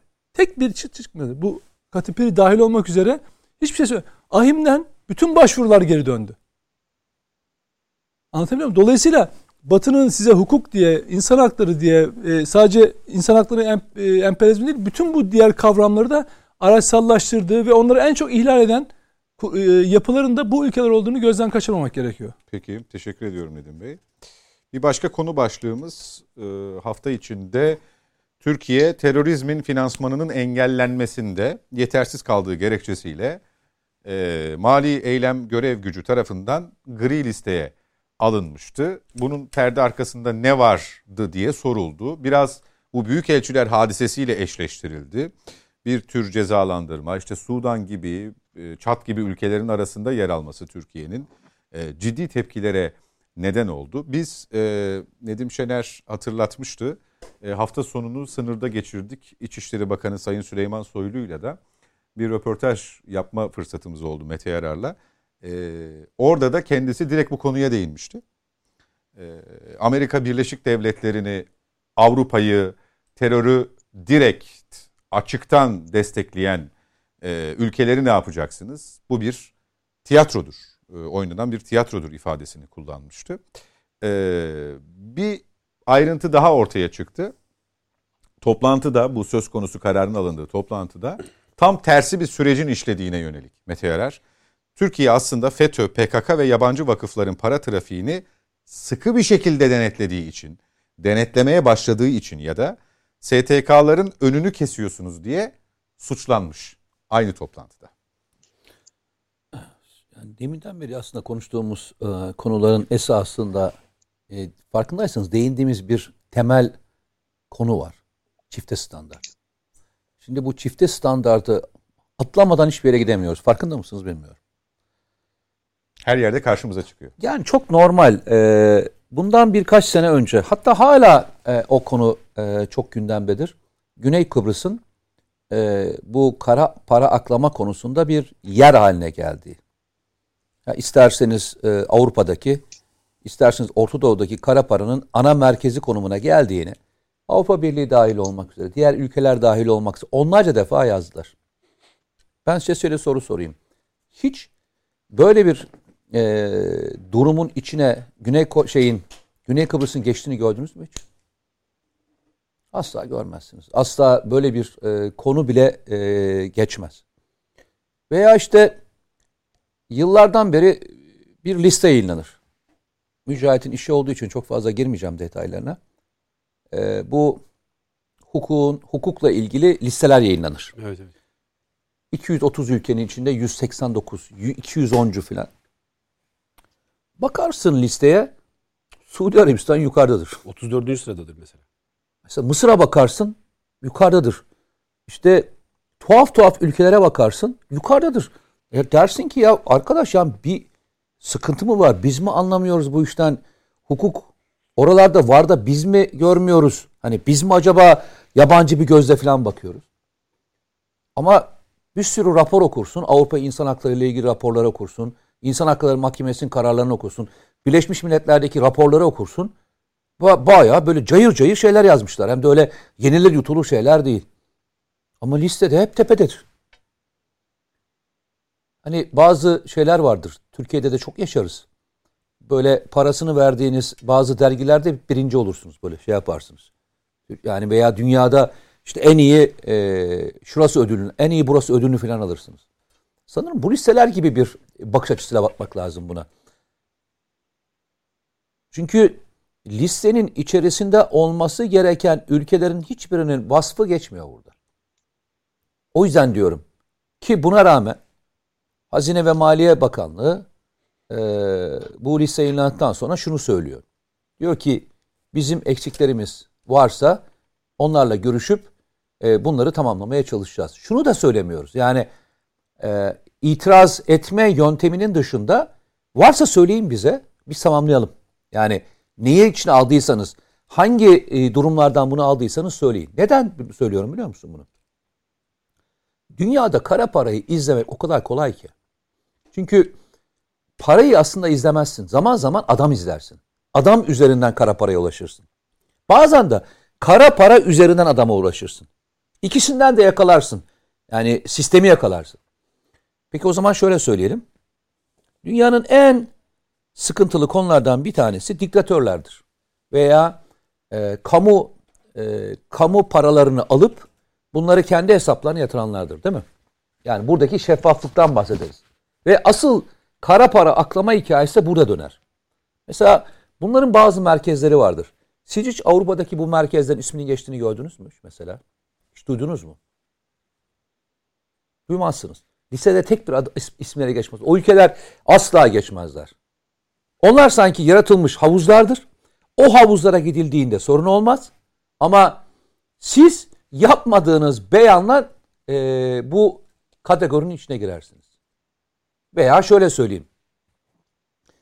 Afrika'daki e, paralar, Afrika'daki işte diktatörlerin veya kendilerini yönetmiş oldukları devletlerin, çünkü manda hala devam ediyor. Oradaki paralar nereye yatırılır bilir misin? Bunların iki tane merkezi vardır Avrupa'da. Hep oraya gider. Başka hiçbir yere gitmez. Direkt oraya e, götürülürler. Mesela dedim ya demin kişi üzerinden gidersiniz veya para üzerinden gidersiniz. İsviçre'yi falan mı kastediyorsun? Hayır. Hiç kastetmiyorum. İsviçre'yi kastetmiyorum. Bayağı bildiğiniz e, ülkeden bahsediyorum. Hı. Tamam. Hiç adı geçmez. Hiç böyle bir şey konuşulmaz. Örneğini vereyim sana. Bariz örnek üzerinden gideyim. Kaddafi'yi dersiniz ki diktatör. Kaddafi'ye diktatör dersiniz. Kaddafi ülkenin kaynaklarını sömürüyor dersiniz. Kaddafi'nin paralarını Fransa'daki bankalara yatırmasını teşvik edersiniz. Kaddafi'nin 200 milyar euroya yakın parası neredeydi? Oradaydı. Avrupa Kontrol Banka tutmak için. efendim Kontrol altında tutmak için. Afrika şu anda e, Libya'nın şey zamanında gönderilen Gaddafi döneminde gönderilen Avrupa'daki bankalarındaki parasının miktarı e, tahmini olarak söylüyorum çünkü bir kısmını bilmiyorlar. 150 milyar euronun üzerinde. Arkadaş diktatör dediğin adamın veya kara para dediğin çünkü diktatör dediğin adam zaten o parayı alıyor ve onun üzerinden kendisi hesapları üzerinden götürüyorsa zaten e, buna izin vermemen gerekiyor. Sen bunların her birini kabul ediyorsun. O paraları adı- hala geri vermediler değil mi? Hala dondurulmuş şekilde duruyor. Hiçbir şekilde de e, bir sürü dava açılıyor, davalar süreçleri. Yani bu para bizim paramız kardeşim. Bizden gitti. Aynı bizim hani Avrupa'ya sıklıkla bizden çaldıkları eserleri, tarihi eserleri geri getirin diyoruz ya. Almanya'da kocaman bir müze Türkiye'den götürülen e, o müzenin bütün götürülenleri Türkiye'den gitmiş. İstiyorsun ağzını bile açmıyor. Böyle bir e, iki yüzlükten bahsediyor. Ben şunu söylüyorum yine. Yine Hazine Maliye Bakanlığı yine şeylik yapmış, efendilik yapmış. Diyor ki varsa eksiklerimiz bize söyleyin. Yani beraber çalışacağız. Gri listeden çıkmak için e, elimizden geleni e, çabalayacağız diyor. Ama ben bir şey söyleyeyim mi? Bu yetmeyecek. Onlara bu yetmez. Niyetli olsalardı, ilk başa geleceğim yine, çifte standartları olmamış olsalardı, Türkiye'nin adı dahi oraya sıraya gelmezdi diğerlerini yazmaktan. Oraya gelemezdim bile. Sen ne kadar iyi niyetli olursan ol, ne kadar çabalarsan çabala, göreceksiniz. Ee, bu süreci ellerinden geldiği kadar uzatmaya çalışacaklar. Bu büyükelçi krizindeki daha sert bir duruş mu sergilemek gerekiyor? Yok hayır ben onu bilemem. Yani e, çok hani ekstra olarak bunun e, maliyetlerinin ne olacağını muhtemelen kendi arasında Türkiye konuşuyordur. Ama sizi düşürdüğü pozisyon başka bir pozisyon. Yani yatırım yapılabilir noktasından bakıldığında hiç de hoş bir görüntü hayır, değil tabii. hayır Yani görüntü hoş değil. Çünkü e, bu e, ne zaman kuruluyor? E, 1989 yılında G7 Paris zirvesinde alınan bir karar. Mali eylem görev gücü.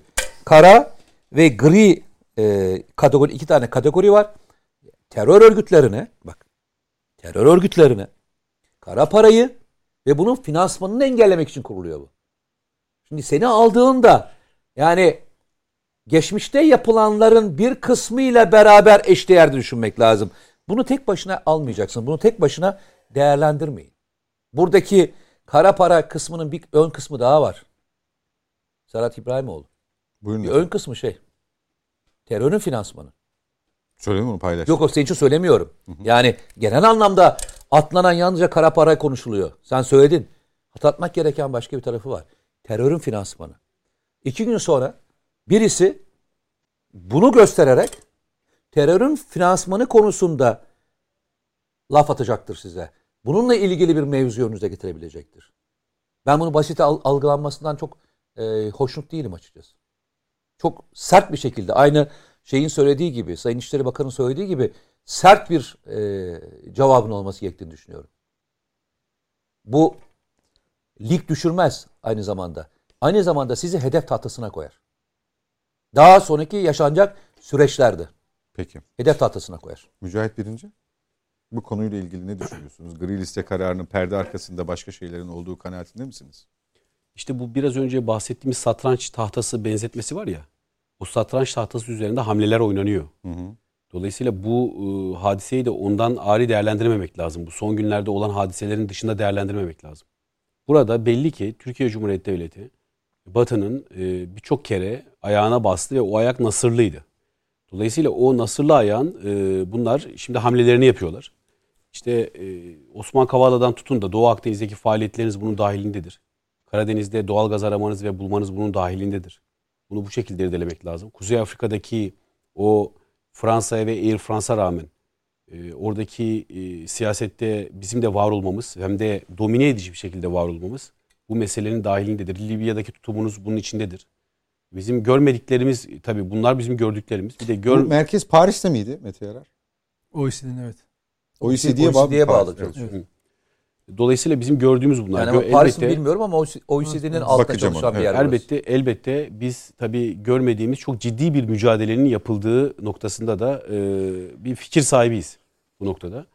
O yüzden e, şimdi bizim gri listede olduğumuz yerde kategoride e, Amerika Birleşik Devletleri'nin çok net bir şekilde ifade edebiliriz ki siyah listede olması lazım. Yani kara listede Amerika Birleşik Devletleri var mı? Yok. Dolayısıyla e, kara listede Amerika Birleşik Devletleri yoksa Türkiye nasıl gri listede oluyor? Tonlarca yardımı PKK'ya, tonlarca mühimmat ve e, silah yardımını Amerika Birleşik Devletleri yapmış. Dünyanın gözü önünde. Bu, bunlar gizli saklı değil ki. Amerika Birleşik Devletleri niye o listenin kara, kara tarafında yok? Olmaz. Çünkü diyorum ya pozisyonlanmada onlar bir bloklar. Blok oluşturmuşlar. Hamleleri bir blok olarak, takım olarak yapıyorlar onlar hamle- hamleleri. O yüzden şimdi buna dayanarak tabii bunu e, iç politika malzemesi olarak kullanmak eğer varsa yine böyle paylaşım vallahi ben paylaşımlarından şey yapıyorum yani tedirginlik duyuyorum artık. Var mı öyle Türkiye gri listeye düştü yaşa- yaşasın falan diyenler illaki olur. Var. E, Var var. yani maalesef işte Var. görüyorsunuz. Merak etme. İşte var. bakın pozisyonlanmalara dikkat edin. Onlar belli bir pozisyonu sağlayınca içeridekiler nasıl bir pozisyon sağlıyorlar, nasıl bir pozisyon alıyorlar çok dikkat edin. Dolayısıyla bir koro bir e, takımın e, koro şefliğini yapıyorlar içerideki uzantılarda. İşte bunlar belli işte bir takım diyelim bunlara. E, fakat Türkiye Cumhuriyeti Devleti demin de beyan ettiğim gibi bak bu takımla o yol yol değildir. O yol yol değildir. Bu takımla hesaplaşmayı bilir Türkiye Cumhuriyeti Devleti. Ve gün günü gelecek hesaplaşacaktır ve o günde çok uzakta değildir Allah'ın izniyle. Şimdi e, bu gri liste hadisesinin tabii Türkiye üzerinde handikap oluşturması mümkün mü? Elbette ki mümkündür. Yani e, gerçekçi olmamasına rağmen Türkiye ekonomisini destabilize etmeye yönelik bir e, bu saldırgan tavırdır. O yüzden e, Sayın İçişleri Bakanımız e, çok net bir şekilde özetlemiş, meseleyi özetlemiş. Ve o e, özetine Sayın İçişleri Bakanımızın beyanına ben harfiyen katılıyorum. Çok meseleyi çok iyi bir şekilde irdelemiş. Sizler de sağ olun oradan işte getirdiğiniz bilgiyi, o ilk herhalde röportajı sıcağı sıcağına yaptınız. Bölgede de 3000 küsür metre rakımlarda kaldığınız, konakladığınız Mehmetçik'le birlikte orada aynı çorbaya kaşık salladınız. Bunları gördük. Ee, bu bu gezi de ben çok değerli buluyorum açıkçası bu geziyi bilgilendirme noktasında da. İnşallah orada tec- tecrübelerinizi de aktarırsınız bize. E şimdi bu gri liste hadisesi bu şekilde. Yani o işte satranç tahtasında oynanan hamlelerin bir e, başka hamlesini görüyoruz. Yapılmış hamlesini görüyoruz. Bu yapılmış hamleye karşı da elbette Türkiye'nin bir takım hamleleri olacaktır. Peki. Türkiye hiçbir şekilde ve hiçbir zaman boş bir ülke değildir. Türkiye Cumhuriyeti Devleti de- dediğim gibi bakın bir strateji ve plan dahilinde, bir doktrin dahilinde hareket etmektedir. Ben ona çok hiç çekinmeden Erdoğan doktrini diyorum. Türkiye Cumhuriyeti Devleti'nin son zamanlardaki özellikle Türk Silahlı Kuvvetleri'nin saha kazanması, Türk Silahlı Kuvvetleri'nin soft power yani yumuşak gücünü göstererek, caydırıcılığını göstererek mevzi ve saha kazanmasını biz son derece sık yaşamaya başladık. Elbette ki burada Batı'nın bir, takım çıkarlarını da zedeliyoruz. Fakat dediğim gibi Türkiye'nin gri listede olduğu yerde Amerika Birleşik Devletleri'nin hiç tartışmasız bir şekilde kara listeye alınması lazımdı. Ama bunlar bloklar. O da onun göstergesi. Peki teşekkürler. Ufuk Hocam siz ne düşünüyorsunuz bu konuda? Biraz e, Büyükelçi krizinin gerisinde kaldı gibi göründü ama e, finansal açıdan, ekonomik açıdan baktığımızda önemli bir gelişmeydi. Bir bütünün parçası, o bütüne hizmet eden bir parça olarak değerlendirir misiniz siz de diğer konuklarımız gibi? Bundan sonra olan her şey aslında seçim sürecinin bir parçası haline geldi. Sadece işte Türkiye Cumhuriyeti Devleti diye bakmamak lazım. Yani bu seçim sürecine ilişkin bir yerlere oturtuluyor. Bizden e, Sayın Maliye Bakanı'nın eksiklerinizi tamamlarız e, yaklaşımı e, önemli ve olumlu ama şunu unutmamak lazım. Biz bu örgüte 1991'den bir üyeyiz. Ve bu Şubat'ta bu örgüt bir rapor vermiş. İşte yasa mevzuat yeterli değil, verilen sözler tutulmadı vesaire. Dolayısıyla biz bu eksiklikleri paylaşırız derken Şubat ayından bugüne bu eksiklikler konusunda neler yapıldı bunun dökümünün de çıkarılması son derece önemli. Diğer yandan tabii yani e, IŞİD diye baktığınızda tek başına IŞİD'in en fazla saldırdığı ülke Türkiye, IŞİD'e de en fazla zarar veren ülke Türkiye. Dolayısıyla bu eksende meseleye baktığınızda e, bir tuhaflık var. Biraz önce e, konuştuğumuz konularda bu antemperyalizm vesaire konusunda verdiğim örnekleri ben bir e, kavramsal karşılaştırma için söyledim. Ülkesel anlamında değil. Yoksa hiçbir ülkede bu saydığım ülkelerin hiçbirinde demokrasi açığı diye bir şey yok. Libya'da demokrasi açığı diye bir şey var mı? Bizdeki mesele bu demokrasi açığını kapatmak. Mesela Çin'deki yöneticilerin seçilmek gibi kaygısı var mı? Yok. Türkiye'deki yöneticilerin var mı? Var. Yarın seçimde ne olacağını biliyor muyuz? Bilmiyoruz. Bu işte belki de güzel olan da bu. Yani kim e, e, çalışırsa, kim e, emek verirse buradan e, sonuç alacak. Şimdi bu önemli bir farklılık. Bunun e, kıymetini e, bilmek gerek. Dolayısıyla bütün bu yaşanan meseleler bir e, siyasi popülizm rekabeti içerisinde e, gündeme e, geliyor ve bu çerçevede değerlendiriliyor. Ama dediğim gibi e, Şubat ayında e, verilen o 9 sayfalık niye raflarda kaldığı gibi meseleler önemli. Yani bu tercümer içerisinde bunu atlamamak lazım. Peki Nedim Şener? Şimdi e, yani bu büyükelçiler açıklamasıyla hem yakın hem farklı yönleri var. Hatırlayacaksınız bir süre önce e, Amerika Birleşik Devletleri e, pardon Türkiye e, çocuk savaşçı kullanan ülkeler listesine alınmıştı. Orada ne deniyordu Türkiye için? E, DAEŞ'e yakın e, DAEŞ dest DAEŞ'i destek nasıldı? Söylemedi. Efendim? Ee, Suriye'de e, Suriyeli muhaliflere, Türkiye'nin yakın olduğu Suriyeli muhaliflerin kullanmasına göz yumuyordu. Tabir tamam, öyle kullandı. Yok, tamam ama Türkiye'yi bu anlamda çocuk savaşçı kullanan şey yaptı. Hatta o grupları da DAEŞ'e DAEŞ'e yakın tarifi vardı. Ben onun üzerine yazı yazmıştım. Yani DAEŞ'e yakın Türkiye'nin de desteklediği gruplar çocuk savaşçı kullanıyor. Dolayısıyla Türkiye çocuk savaşçı kullanan ülkeler listesinde şu anda. Amerika Birleşik Devletleri tarafından bu listeye kondu. Şimdi Türkiye ama bu arada PYD'nin en fazla çocuk savaşçı, savaşçı kullanan, kullandığını Batı kendisi tespit ediyor zaten. Tespit ediyor ama ABD bu arada yok. Tabii Amerika hiç yok. Yok. Adı Şimdi değişmiş. devamı şu. Bakın e, bu OECD kurumunun Kara Para İzleme Kurumu'nun açıklaması da çok önemli. Sizin bahsettiğiniz gibi insan hakları örgütlerinin e, kaygıları var.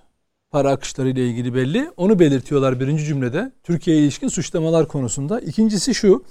Türkiye, IŞİD ve El-Kaide gibi Birleşmiş Milletler terör örgütü olarak tanıdığı gruplara öncelik verip listeleri hesaba katarak teröriz, terörizmin finansman finanse edilmesine karşı yaptırım uyguladığını göstermelidir. Yani Türkiye diyor ki Türkiye DAEŞ, El-Kaide gibi örgütlerle finansal akışa göz yumuyor diyor. Bir önceki rapor neydi liste? Türkiye DAEŞ'e DAEŞ destekli ya da DAEŞ'i destekleyen grupların çocuk savaşçı kullanımına göz yumuyor. Türkiye dolayısıyla çocuk savaşçı kullanan ülkedir. Bak gitgide bir profil çizmeye çalışıyorlar. Bunu biz bir yere oturtmaya çalışıyorlar. Tabii Türkiye Türkiye e, terör ben, ben sözünü keseceğim bu defa ilk defa. Kullanabilir miyim bu Ne demek Mete? Şerefle. Buradaki şey şu. Başından beri hatırlıyor musun? Seninle uzun zamandan beri yaptığımız programda bir şey söylüyoruz. Türkiye'yi o onların şeytanlaştırılmış devlet pozisyonuna getirmeye çalışıyorlar Evet. diyorduk. Hatırlıyor Evet, musun? tabii tabii. Çünkü onların bir statüsü var. tabii. Oraya oturtturmaları için ve ikna etmeleri için kendi Evet. kamuoylarını ve diğer müttefiklerini Tabii. bunun hukuki zeminini hazırlamaya çalışıyorlar. Söylediğimiz şey Tabii, bu. Bas basla bunu bağırarak söylüyoruz. Ee, Tabii. kusura yani bakma. ve aynen bakın Türkiye Türkiye'de Türkiye hakkında bir profil çizmeye çalışıyorlar. Bunu doğrudan daha önce şimdi firari olan bir gazeteci üzerinden veya ona benzer ona yakın tipler üzerinden Türkiye işi, eşittir işit noktasına getirdiler. Türkiye işite silah sağlayan ülke konumuna getirmeye çalıştılar. Değil mi? Hatırlayacaksınız o manşetleri. Bugün tekrar projenin sahipleri ortaya çıkmış. Türkiye IŞİD ve El-Kaide gibi örgütlerin finansal akışına göz yuman ülke konumuna getirilmeye çalışıyor. Gri listeye alınarak. Bunların hepsinin Türkiye'ye yönelik birer saldırı olduğu çok açık. Yani Türkiye'yi belli bir konuma getirmeye çalışıyorlar. Çünkü bir kademesi var dediği gibi Mete'nin. Türkiye'yi şeytanlaştırma projesi. Ama peki bu gerçek mi? Yani çünkü yani şeyin kurumun Türkiye ilişkin uyarıları mevzuat açısından. Peki Avrupa'nın en önemli ülkeleri Hollanda, İngiltere gibi ülkeler. Mesela kara para nedir? Suç ile elde edilmiş gelirlerdir kara para. Uyuşturucu. Belgelenmemiş, belgelenmemiş. Yo- Kaynağı bilinmeyen. Yo, yo, suç suç gelirleri. Yani insan kaçakçılığı Türkiye'de mesela. Amerika'dan Dışişleri evet. Bakanlığı'ndan bir açıklama var. Ee, Mete Yarar nasıl hissediyorsunuz kendinizi? Hiçbir Okuyayım mı şey, açıklamayı? hiçbir şey söylemek istemiyorum. Gözlerini Söyle, kapat. lütfen lütfen söyle. Erdoğan'ın açıklamalarını not ettik. Ekim 18'de Kavala ile ilgili açıklama Viyana Anlaşması'nın 41. maddesiyle tutarlıdır. Tüm anlaşmazlıkları dile getirmeye devam edeceğiz. Amerikan Büyükelçisi Türkiye'dedir. Kim yapmış bu açıklamayı? Amerikan Dışişleri Bakanı. Ne zaman? Devam ediyor. Yeni. Ee, son dakika olarak veriyor arkadaşlarım zannediyorum. Dönüyor musunuz? Evet. ABD Dışişleri bak Amerika olarak Türkiye ile ortak önceliklerde işbirliği arayışındayız. Herhangi bir anlaşmazlığı gidermek için diyalog kurmaya devam edeceğiz. Evet, yani bu konu üzerine ben devam edeyim. Dışişleri Sözcüsü, Amerikan Dışişleri Bakanlığı Sözcüsü. Evet. Ya şimdi şeyin e, Amerika'da Amerika'nın resmi politikasını yani Türkiye'ye karşı politikasını bu sözler izah ediyor. Ama Amerika'da birkaç kanal var. Mete'nin bahsettiği Ya Mete'nin dediği çıktı. tabii tabii onu Estağfurullah. yani Estağfurullah. hayır doğru. Ya ama şunu Türkiye e, Amerika ne der, ne yapar, Avrupa ne der, ne yapar diye artık hareket etmiyor farkındaysanız. Yani bu Yok şu var. Söylediğim şey şuydu. Evet. Bu Bak adamların şimdi o şeyi yazdığına bile güvenemiyorum. Amerikan Yo. Yani çok- söylediğim şey çok doğru, buydu. Çok doğru. Yazdığına bile güvenemem. İki dakika sonra Tabii. bununla ilgili farklı bir şey söyleyeceklerdir. Endişem var demiştim hatırlasan. Cümle böyleydi değil mi? Endişem var diyordum. Yani Evet. yazdıklarını bile daha farklı şekilde söyleyeceklerdir diyordum. Öyle çıktı. Yani e, dolayısıyla hani onlar ne diyor ne demiyor diye bakmıyor artık Türkiye. Yani Türkiye mesela Erdoğan bu açıklamayı yaparken o tepki gösterirken büyükelçiler böyle bir açıklama yaparlar yaparlar mı diye beklediğini zannetmiyorum. Her şey hazırlıklı halde eğer gerekiyorsa yaptırım neyse onun uygulamak diplomatik çerçevede yasalar çerçevesinde uygulamak üzerine zaten pozisyonlanmıştı. Dolayısıyla bu açıklamada hani ilişkilerin daha iyiye daha kötüye götürecek bir durum değil. Zaten Amerika Birleşik Devletleri'nden çok daha hani ya bu 10 ülkeden Türkiye'yi sevmelerini beklemesini ya da Türkiye'nin hakkını teslim etmelerini beklemek anlamsız. Şimdi gri listeye dönersem bu o yani bu bahsettiğimiz olayların bir parçası, bir başka versiyonu. Ee, mesela Amer- şey dünyada kara para neydi? Suçla elde edilen gelirler.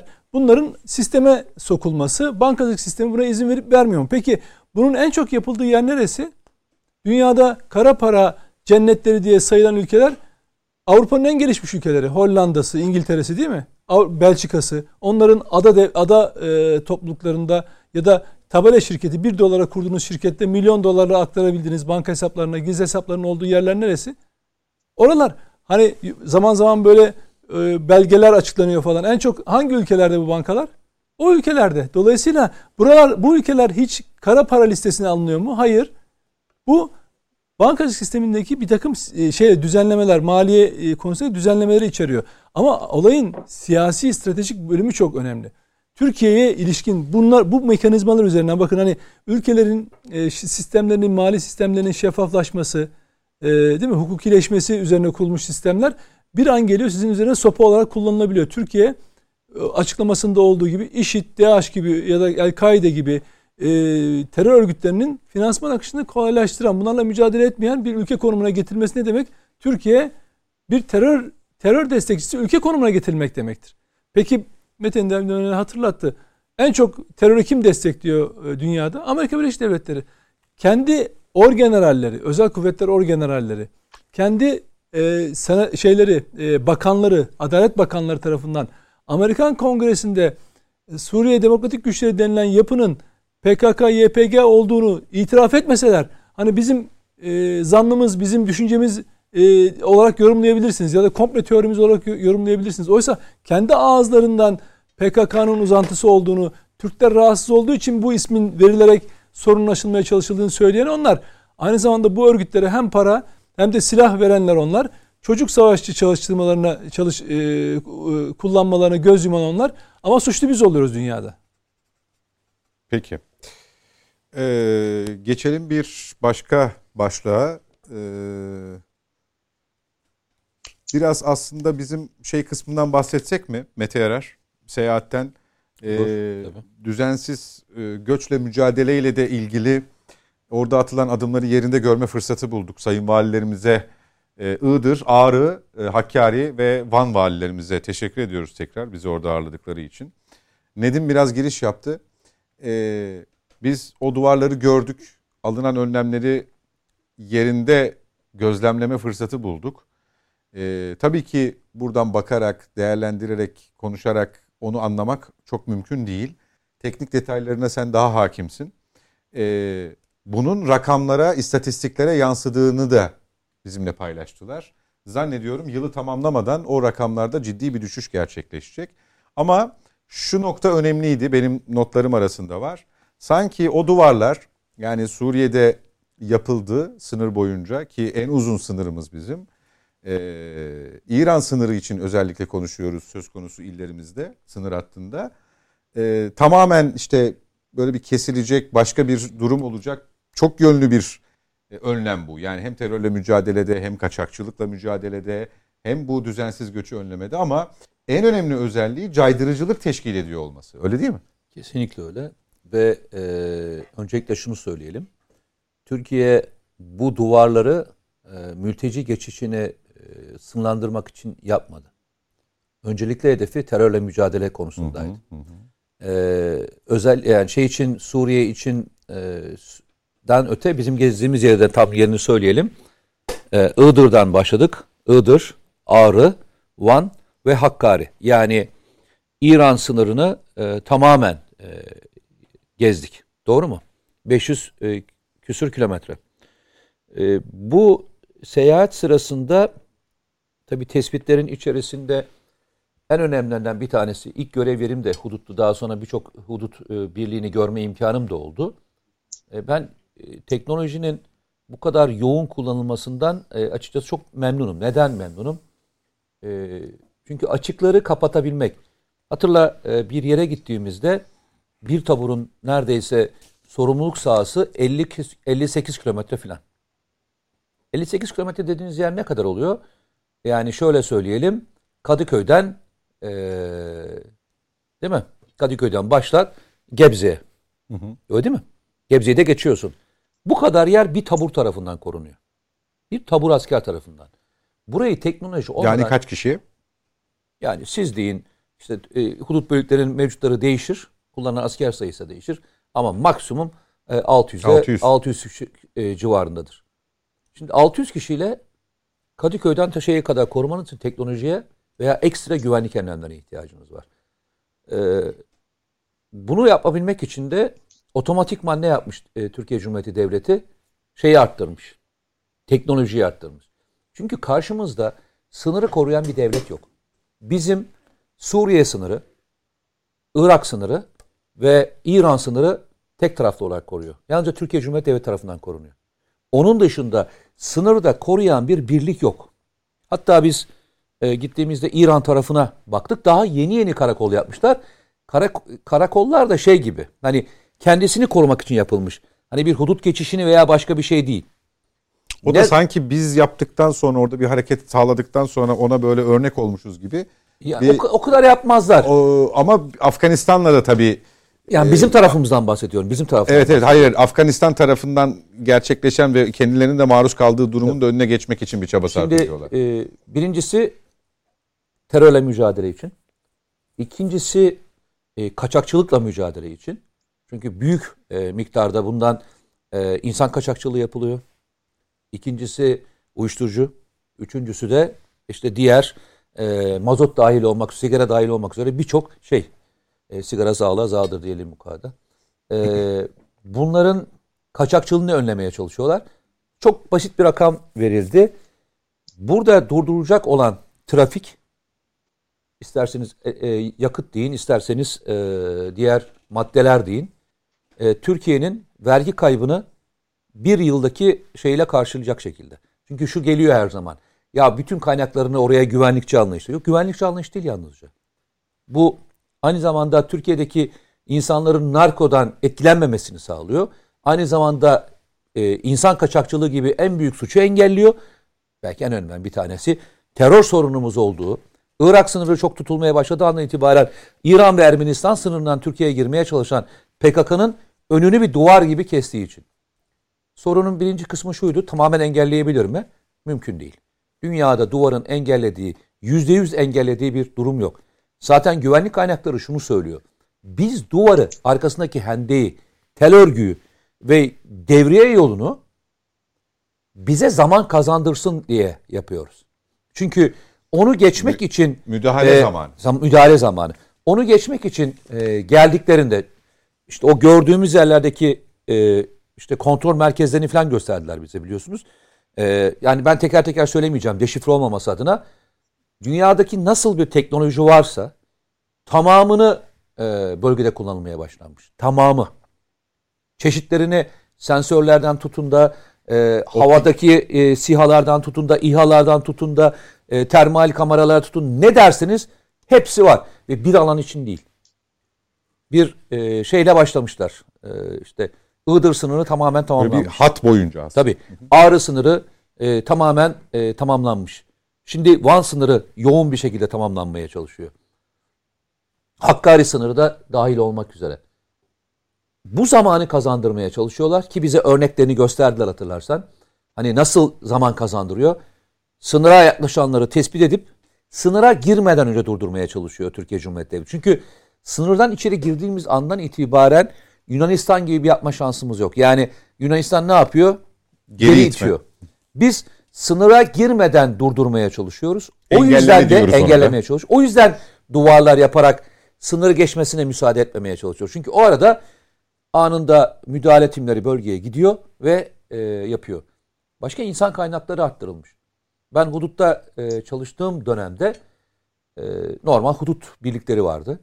Ama şu anda hudut birliklerinin dışında hudut birliklerinin kadrosuna yani orada örnek vereyim e, hudut alayının kadrosuna komando taburları dahil edilmiş. Yani birinci hatta hudut taburları var. Hudut alayının kadrosuna gelen komando taburları da e, gelmişler. Geçici de geçici de değil üstelik. Yok Kadrolu tamamen kadrolu kadroya vaziyette. girmişler. Yani Engellemenin dedim, tekniği tak- nasıl? Efendim? Engellemenin tekniği nasıl? Yani hangi teknikle engelliyor? Gelmeden daha duvara gelmeden. e, sesle engelliyorlar. Yani e, gördüklerini e, an, e, belirtiyorlar.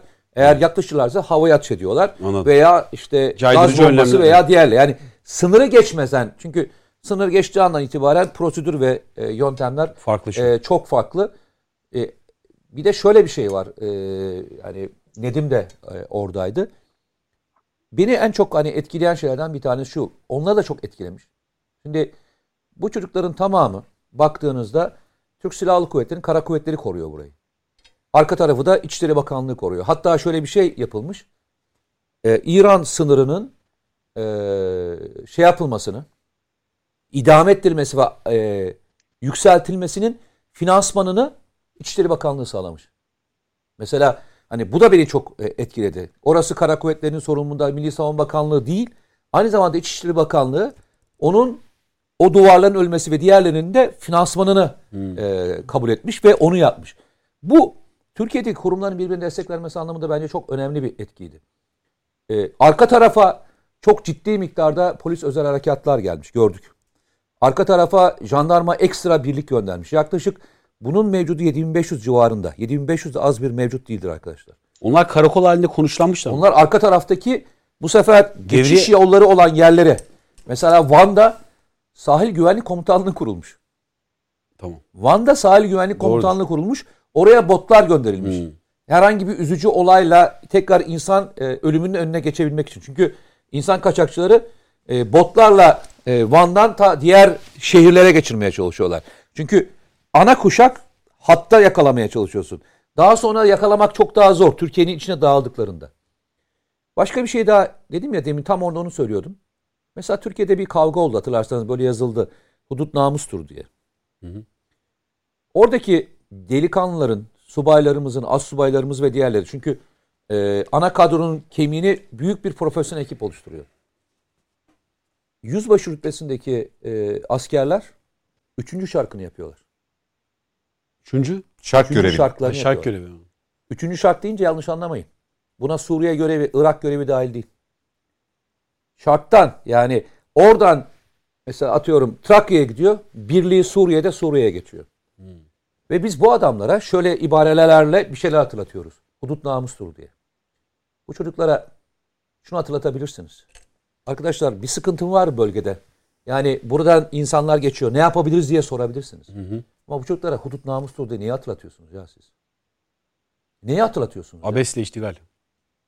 Çocukların yaptıkları, göre yaptıkları yerleri görseniz. İşte gittiğimiz yerde işte Ağrı'ya doğru yükselmeye başlıyor. Doğru. Öğlen güneş gitti. Hatırlıyor musun? Buz kestik. Buz gibi. 2000 metrede devlet dağların arasını yarmış. Dağların arasını yarmış. Yollar koymuş. İnsanlar bir şeyler yapabilsin diye. Bu insanlara siz neyi hatırlatıyorsunuz ya hudut namustur diye? Bu çocukların o namusla ilgili bir sorunları yok zaten. Ki orası terör Onu örgütünün zamanında cirit attığı yerler. Hala geçit atıyor. Yani PKK'nın ana giriş noktası saldırı yapılan yerlerden bahsediyoruz. Yani bu insanlar canlarını koymuşlar. Canlarını ortaya koymuşlar. Ve yani en çok üzüldükleri konulardan bir tanesi bu hatırlatma.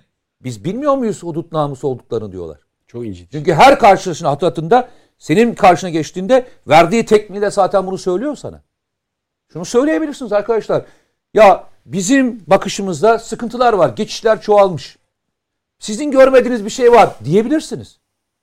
Ama insanlara hatırlatmanızın da bir neyi olması lazım? Etik bir bakış olması lazım ya. Ya söylüyorum bakın bir yüzbaşı kaç senedir? 3, 6, 9, 12 sene. 12 senede 3 defa şarkı. Ve aslan gibi hepsi. Bizi etkileyen en önemli bir tanesi oydu değil mi? Evet. Gittiğimiz her yerde belki kendimizi kendimize tokat gibi yediğimiz ki yani ben bu meslekten geliyorum.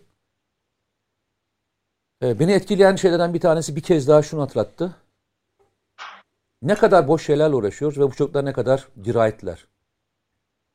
Biz Şey burada ya. neleri kafaya takıyoruz? Yani o kadar dik duruyorlar ki. Hissedersiniz yani çünkü biz onlarla yalnızca bir saatine konuşmadık. Onlarla akşam oturduk, sabah oturduk değil mi? Yemek yedik, sohbet ettik. Arkadaki davranışlarını gördük. Ben eski meslekten geliyorum. Anlarım yani. Ne yaptığını anlarım. Ya o kadar vakur, o kadar profesyonel ve o kadar dikler ki inançları, yaptıkları görevle ilgili. Şey yok ya. Yani duruşlarında bir bozukluk yok. Niye hatırlatıyorsunuz arkadaşlar hudut namustur diye ya? Sizin göreviniz, bizim görevimiz, hepimizin görevi. Muhalefet dahil olmak üzere. Vatandaş olarak yapmamız gerekenlerden bir tanesi. Çocuklar bir şey mi ihtiyacınız var? Biz arkada bir şey görüyoruz. Bunu nasıl engelleyebiliriz diye sorarsınız. İlk baştanki adama bu hatırlatmayı yapmak biraz ağır ağır gelmiş. Ağır olmuş bence de. Bak onlar açısından ağır olmuş diyorum. Ben de ağır söyler söylerim de. Söylemeyeyim. Çünkü pırıl pırıl insanlar. Pırıl pırıl. Gerçekten pırıl pırıl. Ee, sen de bir şeyler söyleyeceksin diye Ne demek biliyorum. bir şey söyleyeceğim. Ee, Tabii ki. Ama 3 dakikaya yetmez diye de düşünüyorum. tamam. Araya gideyim, dönüşte seninle başlayalım. Ee, başka bir şey daha var. İran faktörünü söyledin demin tam onu söyleyecektim. İran e, duvarın örülmesini engellemek için de ekstra bir gayret sarf ediyor. Sınır e, şeyleri duvarların çekileceği yerlerle ilgili sorunu yapmaya çalışıyor. Çünkü neden? E, kendisinin de geçeceği alanları yani kendisindeki olan şeylerin de göçmenlerin de Türkiye'ye bir taraftan gitmesini istemeye başlıyor. Çünkü bu sefer kendilerine kalacaklar. O yüzden de duvarı elimizden geldiği kadar e, bir an önce bitirmeye e, çalışmakta, gayret etmekte yarar var diye düşünüyorum. Nedim Şener. Şimdi Mete'nin, Kısaca lütfen. Tabii Mete, Mete- şimdi orada tanıştığımız kişilerden bir tanesi e, İstanbul'da da ala, e, jandarma alay komutanlığı yapmış olan tüm şimdi tüm general olan Van e, Asayiş Kolordu komutanı Hüseyin Kurdoğlu. Efsane bir isim bölgede. Şöyle efsane. Hani bazı komutanlar var böyle şöyle atarım, böyle tutarım, işte şunu yaparım, helikopter, uçak böyle bir ağzından savaş böyle mermiler saçar falan. Hüseyin Kur- Kurdoğlu bir e, yumuşak bir e, evlat sevgisiyle bölgeyi kavramış. Nereden? Bana orada otururken bir fotoğraf gösterdi telefonundan. Tam 33 yıl önce bulunduğumuz karakol e, Hakkari'de gecelediğimiz karakol şey neydi üssü? Gölbaşı. Gölbaşı Karakolu. Yaklaşık e, 3300 rakımlı, 3300 metre yükseklikte. Eksi 5 derece. Oraya Oraya gittiğimde tam kar yağıyordu. tabii gittiğimizde kar yağıyor ve şey e, gece oradayız. Şimdi e, Van e, Asayiş Kolordu Komutanı e, tüm general e, Hüseyin Kurdoğlu fotoğraf gösteriyor. Tam diyor 33 yıl önce buraya ilk görevimde buraya geldim diyor. Kayaları gösteriyor. Aynı kayalar. Orada çekilmiş fotoğrafı. Yani insan şimdi dedi ya Mete üçüncü dönemdir, üçüncü Başka bir şey seferdir. daha gördük seninle beraber hatırlıyor musun? O sahneyi hatırlıyor musun? sen? Hangisini? 33 yıl önce tanıdığı 9 yaşındaki bir... Tabii, tabii, şimdi ona, oraya ona geleceğim. geleceksin? Ha, Tabii. Tamam. E, 33 yıl önce yani 33 yıl önce diyorum ama Teğmen. o, o sırada 6-7 defa gelmiş görev yapıyor. Şimdi de 33. yılın sonunda yine Van'da orada terörle mücadele ediyor ve e, bölge insanıyla e, 33 yıllık nasıl bir kök ba- bağ kurulur onu görüyoruz gözümüzün önünde. O 9 yaşındayken yani 33 yıl önce hemen aşağıda iki yakada PKK katliam yapıyor. Köylüleri katlediyor. İki yaka bölgesi. İki yakada. O zaman 9 yaşında olan bir çocuk var. Onu seviyor, ona sahip çıkıyor falan. O çocuk şimdi ismini söylemiyoruz. Korucu. e, bugün gelmiş 40 neredeyse 50 yaşına yaklaşmış. Gözyaşları içinde birbirine sa- sarılıyorlar. Ailesini de katletmiş. Ailesini de katletmişler. Hatta o zaman yeni sonrasındaki süreçte bir yeni bebek kardeşi doğuyor. Kardeşine de ismi Hüseyin komutan veriyor. Ve ağlayarak hep herkesin içinde ağlayarak anlatıyor. Birbirleri hasbihal ediyorlar. Yani öyle birbirine. Baba o, babası vefa- vefat etmiş sonra. Onun babası yerine koymuş. Yani orada 3300 metrede komutanım diyor. Ne istersen benden iste diyor. Ben senin için her şeyi yapacağım. Bu kim? Hani o PKK'nın ve de HDP'lilerin onun siyasaya e, Kürt halkı Kürt halkı deyip duruyor ya işte işte size Kürt. Kürt kardeşimiz bu. İşte Kürt kardeşimiz tamam mı? Benden sen kendisini benden ayrı tutmuyor. Be- Ben kendini ben kendimi ondan ayrı tutmuyorum. İşte kardeşlik hukuku bu. İşte hafıza bu. İşte hafıza odamız bizim hafıza odamız bu hocam. Şimdi geleyim ee, buradan hem 33 komutanlara yıl önce sen buradaydın diyor. evet Şimdi de sen buradasın diyor. evet Benim gördüğüm ilk gözümü açtığımda sendin diyor. evet Şimdi de sensin. evet. Bak yani Ve şu- o arada 6 defa 7 defa komutan orada görev yapmış ha. Yani bu 33 yıl sonra ilk defa gitmiyor. Değişik defalar gidiyor geliyor. İstanbul'da Türkiye'nin değişik yerlerinde görevler yapıyor ama, ama 6 defa da güvenlikçi zihniyet bu. Peki. Bu. Şener. 6 6 Evet. defa yani yılla meslek hayatının yarısını bölgede geçirmiş. Onu da söyleyeyim yani 6 defa gidip gelmiş dediğim o. Şimdi e, du- duvar meselesinde ina- inanılmaz olan yani ben de gözümle görmesem hani bir demonstrasyon derim, medyada bir algı e, çalışması derim, geçer giderim. 2000 metre, 2700 metrede akıl almaz o dağların Van'da, Ağrı'da, e, Ağrı'daydı orası. Ağrı'da o dağların tepesinde 3 metre e, duvarı inşa ediyorsunuz. İki tarafına yollar açıyorsunuz. Bir tarafında devriye yolu yapıyorsunuz. Yol çift gidiş geliş yani. E, Yani te- gidiş geliş yapabiliyorsunuz. Yani şu, yani şunu söyleyeyim. Ağrı'dan şeyden Iğdır'dan çıktığınız zaman bir süre sonra şimdi bin, bu 1079 kilometre oldu toplamı. Ağrı'dan çıktığınız zaman özel arabanızla sınır hattı boyunca o hani harita vardır ya. Bütün o girintileri çıkında dağlar arabanızın gücü yetiyorsa o dağları ine çıka ine çıka bütün hattı gezebileceğiniz bir adeta otoyol yapmış ya devlet. Bu olabilecek bir şey değil. Yani bu burada yaşanarak anlatılabilecek bir şey değil. O Orada coğrafyayı görmeniz bilmek gerekiyor. gerekiyor bir de tabii. Ve bunun e, Iğdır ve şey kısmı, Ağrı. Ağrı, kısmı tamamen bitmiş. Van e, 176 kilometresi bitmiş. Yıl sonunda 250 civarında 250 kilometreyi bulacak. 2022'nin sonunda toplam 560 kilometrelik e, İran İran, sınırı. İran sınırı. sınırının 500 kilometresi kapanmış olacak. Peki. Şimdi bunun bize fiziki faydaları var pratik. Bir de psikolojik faydası var. Afganistan'dan buraya göçme, gelmek isteyenleri bir kere kafalarına bir bariyer, duvarı onların kafasında örüyorsunuz. Ha Türkler izin vermiyorlar deyip Türkiye'ye gelişleri orada daha yerindeyken engelliyorsunuz. İkincisi İran karşı çıkıyordu ya. Evet ilk başta itiraz etmiş ama şimdi duvarı görünce onlar da Afganistan sınırına duvar örmeye kalk, şey yapıyor başlamışlar. Başlayacaklarmış. Türklerle bunun müzakeresini yapıyorlar. Tehlike şu.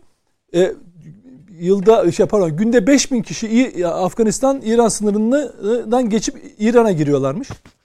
Şimdi bu İran'ın Türkiye engelledikten sonra artık sıkı bir kontrol var. Engelledikten sonra bu İran'a girişleri bine kadar düşürmüş. 1000 1500 civarına indirmiş. Yani İran da artık Afganlar içine almıyor. Ama tehlike ne var? İran'ın içinde zaten 3-4 milyon Afganlı var Türkiye'ye gelmek isteyen. Ama Türkiye bu duvarı niye örüyor? Bundan dolayı neleri engelliyor? Terör geçişlerini engelliyor. Çünkü bakın Iğdır, e, Iğdır'da konuştuğumuz komutanlar Evet. şunu söylediler. Bu duvar sayesinde biz o göç dalgalarından kurtulduk. İkincisi en son PKK'nın terör saldırısı burada Mayıs 2020'de gerçekleşti. Ondan bu tarafa bu duvar sayesinde çünkü öyle büyük elektronik sistemlerle denetliyorlar ki e, tit- yerdeki titreşim yani ayak izlerinizden titreşimlerle sizi yakalayıp anında uyarıyor ve müdahale edebiliyorsunuz. Mete'nin söylediği gibi bir önleyici e, görevi ifa ediyor. Teşekkür ediyorum Nedim Şener. Şu Amerika'nın açıklamasını sana sormuştum. Sonra diğer konuya gittik reklamdan e, reklamın ardından. Bana sormadın. Mücahit Ben birinciye haklısın dedin o kadar. e, o kadar. ya ekstra bir şey söyleyeceksen tabii ki. Sonra söyleyeyim, ben e, herkesin sözünü almayayım. Mücahit birinciye soralım. Biraz bizim konunun özelinde kaldık. Okey, E, okey, hem tamam. Ufuk hocama hem ona söz vereyim. E, bir tepkiler görüldü. İşte hem sosyal medyada hem ya bu aslında bizim geri adımımız değil. Biz böyle bir şey yapmadık ki hatırlatması mı Amerika'nın son açıklaması sana göre? E, Valla o- bu Amerika Birleşik Devletleri'ne meftunlar da peşi sıra tweet attılar mı onu da görmek lazım şimdi. Evet. Şimdi e, bu bir kuyruğu dik tutma tweetidir bu. Kuyruğu hala dik tutuyorum yani ben e, tamam öyle bir geri adım ola- olarak nitelenmesin bu tweetidir. İkincisi de içerideki meftunlarının e, içerideki meftunların hallerini diri tutmaya çalışıyor Amerika Birleşik, Amerika Birleşik Devletleri bu tweetiyle. Yani biz daha buradayız mesajı veriyor. Fakat söylenen söylenmiştir yani. Amerika Birleşik Devletleri'nin Ankara Büyükelçisi, elçiliği değil mi? Bir e, izahat yaptı. Ve orada 41. maddeye atıf yapması Mücahit diplomasi Bey, dilinde. Bak mesele şu. Bir tane sözcü. Çok affedersin kıytırık bir sözcü. Kimi temsil ederse etsin. Diyor ya biz yine hassasiyetlerimizi bildireceğiz. Türkiye o zaman da ağzını payını verecektir ya. Hiç Tabii. pro- bak hiç problem yok. Oraya geliyor. Yani Erdoğan bu lafı etti ya. Bu noktaya geldi ya bu olay.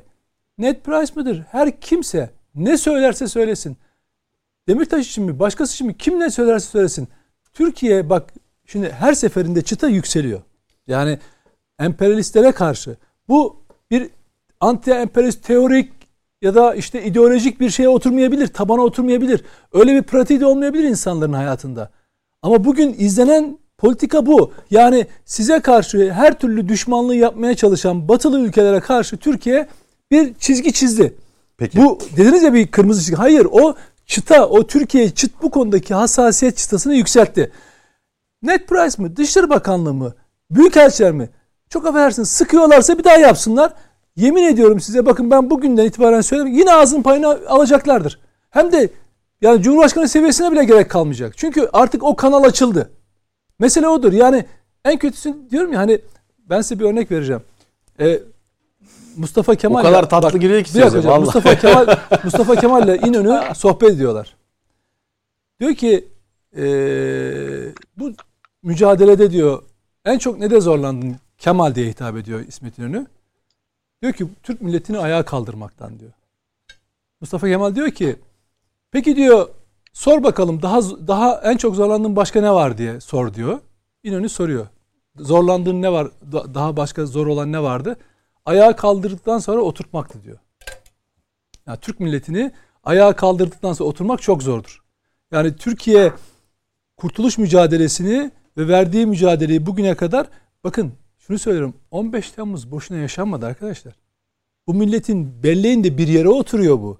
Siz bakmayın küreselcilerin şunun bunun e, e, satılık fonlanmış tiplerine bunu yok saymalarına buna başka isim takmalarına falan. Bak bu milletin ruhuna 15 Temmuz işlendi. Onu siz de şey görebilirsiniz. Sessiz, unutulmuş falan görebilirsiniz. Erdoğan'ı da böyle konuşturabilen o güçtür. Cumhurbaşkanını da 15 Temmuz'da değil mi konuş şey yapan arkasında eğer o bu millet çıkmasaydı Erdoğan çağrı yapsa da çıkmasaydı ne olacaktı? Her şey tam tersi olacaktı. Bak bu millet daha Erdoğan hayatta değil mi? Yaşıyor mu, yaşamıyor mu? Bilmez iken 0026'da sokakta şehitlerini vermişti. Özel harekat polisleri, kahraman şehitler şehit olmuştu. Polislerimiz Peki, şehit olmuştu. Mücahit Dolayısıyla kestik.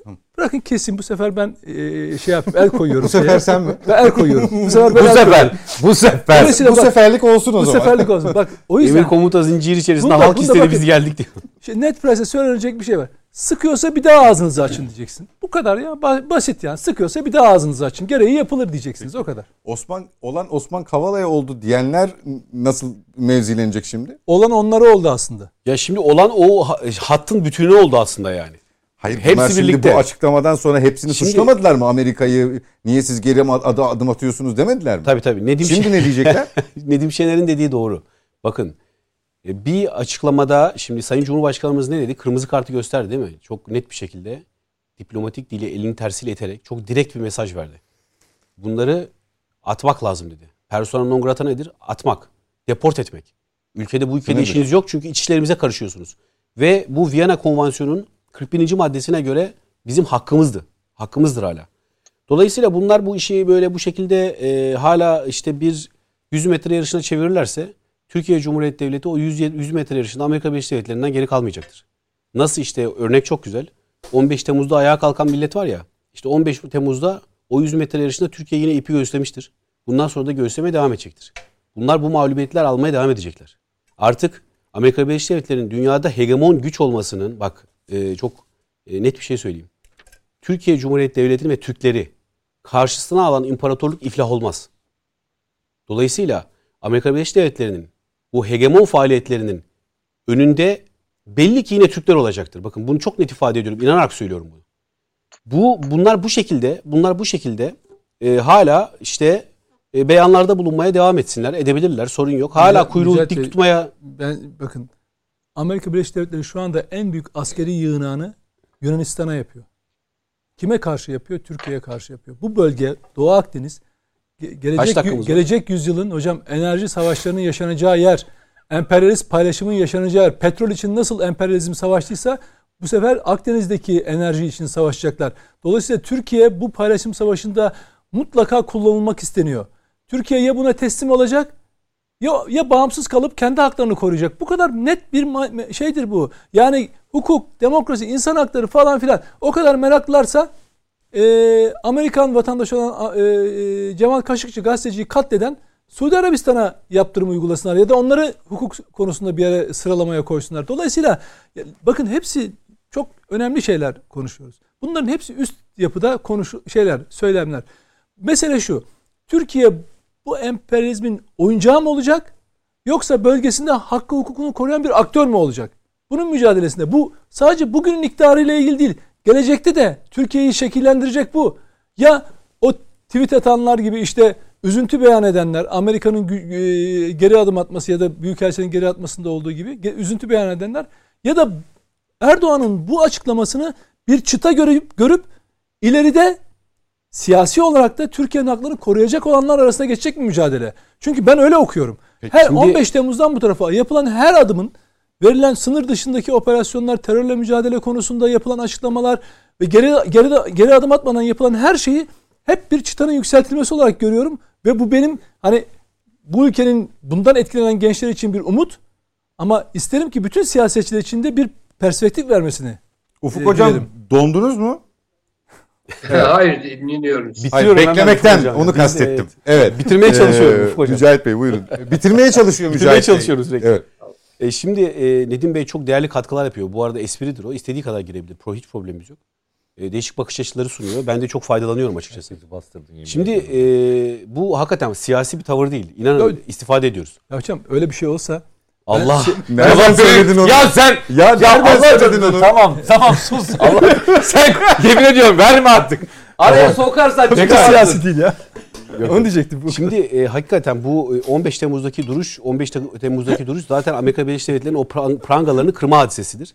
Buna alışacaklar. Şimdi bölgemizdeki hak ve hukuku korumaktan bahsetti ya işte o bölgemiz olarak tanımladığı aslında o medeniyet coğrafyamız coğrafyamız var ya daha önceden bizimle hemhal olmuş coğrafyadaki hakkını hukukunu savunan Türkiye bu tür bu tarz salvolarla karşılaşacaktır.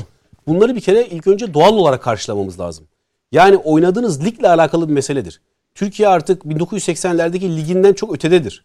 Dolayısıyla e, burada bu noktada bu beyanların işte Rusya'nın zaman zaman yaptığı salvoların, Türkiye aleyhinde yaptığı salvoların, e, Fransa'nın işte Charles de Gaulle savaş gemisini adeta sanki Türkiye'nin silahlı kuvvetleri üzerine gönderecekmiş gibi göndermesinin, sonra Akdeniz'in ortasından viraj yapmasının, e, buradaki Amerika Birleşik Devletleri'nin ard arda yaptığı o kendisine köle devletlerle ard arda yaptığı açıklamaların karşısında Türkiye Cumhuriyeti dik, dimdik ayakta durmayı bilir. Bu beyana karşı da Türkiye Cumhuriyeti Devleti gereken beyanı Dışişleri, Dışişleri Bakanlığı, ben Dışişleri Bakanlığı seviyesinde kalacağını tahmin ediyorum. Beyanınız doğru. O seviyede gereken tavrı ve beyanı buna karşı gösterecektir.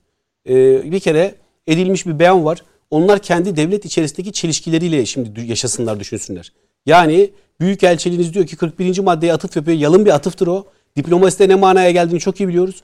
Ondan sonra tekrar birkaç saat sonra ya bu olmadı kardeşler. Çünkü belli ki bir takım telefonlar telefonlar gidiyor. Hakikaten bu iş böyle ya. Tabii, tabii. Bir takım telefonlar gidiyor ya Türkiye'nin içerisinden. Ayıptır bu.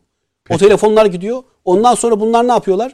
Ee, geri vites yapmadık bak böyle bir beyanda bulunuyoruz. Not ettik. Ya neyi not, er- not edersen et be. Neyi not edersen et. Bu millet zaten seni 15 Temmuz'da o çetelerle işbirliği yaptığını, sokakta işbirliği yaptığını not etmiş vaziyette yani. Bakın bu millet zamanı geldiği zaman hakkını alır. Hukukla alır veya güçle alır, söke söke alır. Ama bu millet onu başarır, becerir.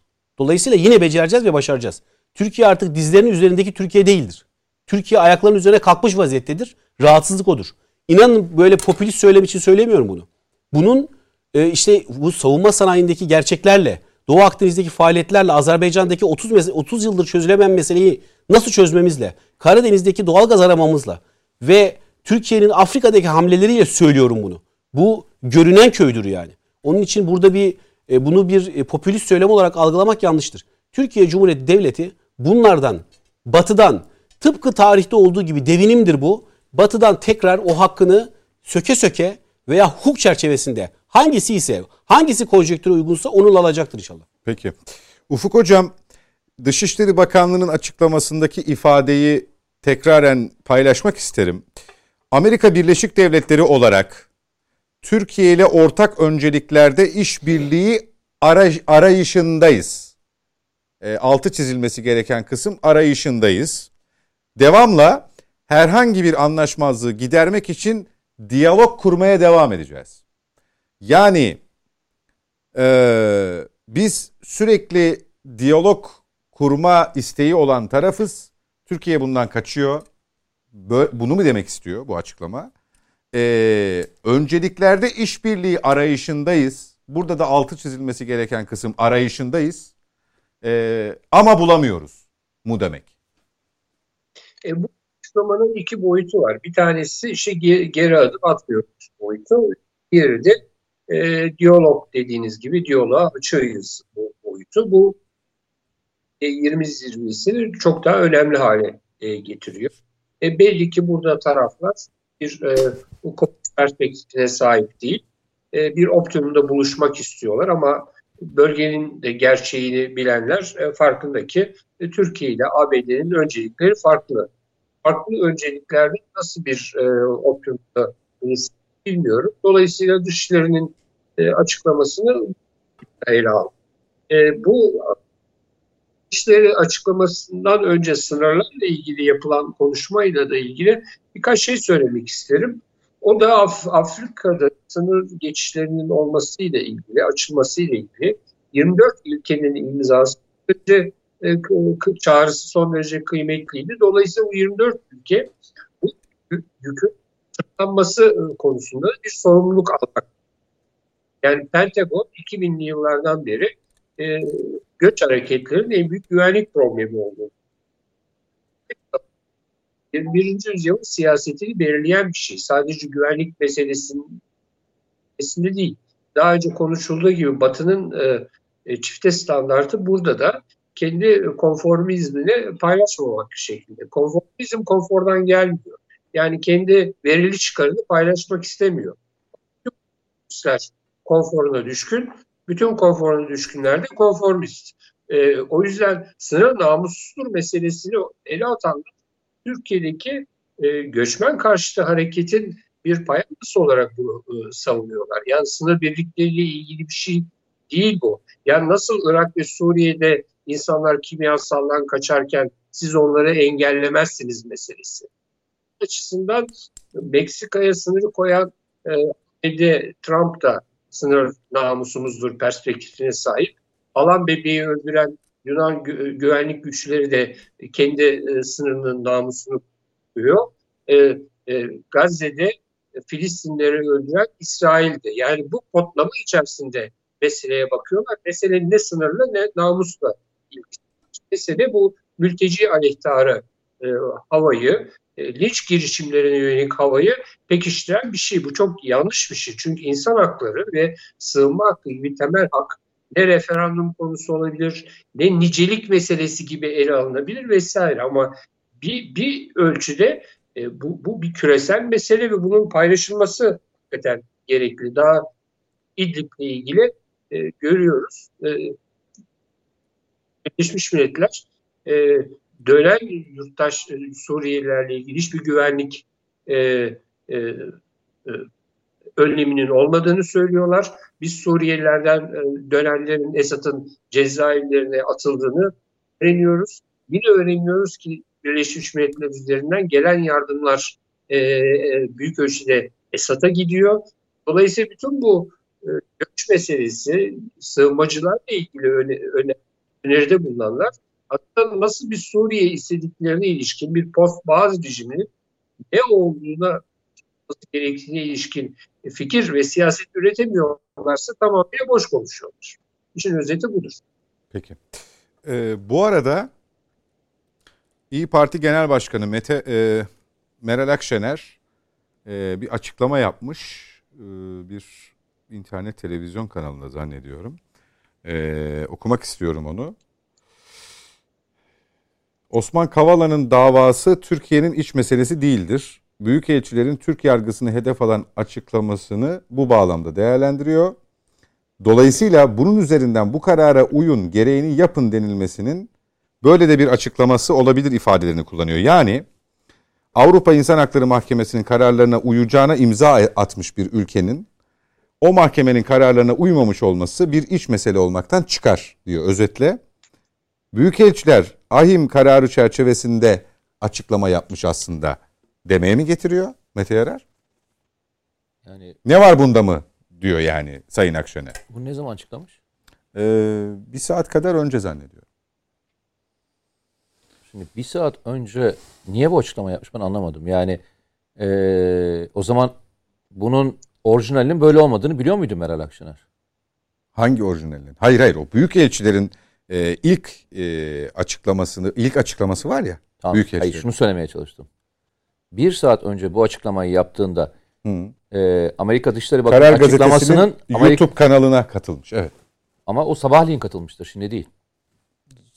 Sabahtır o.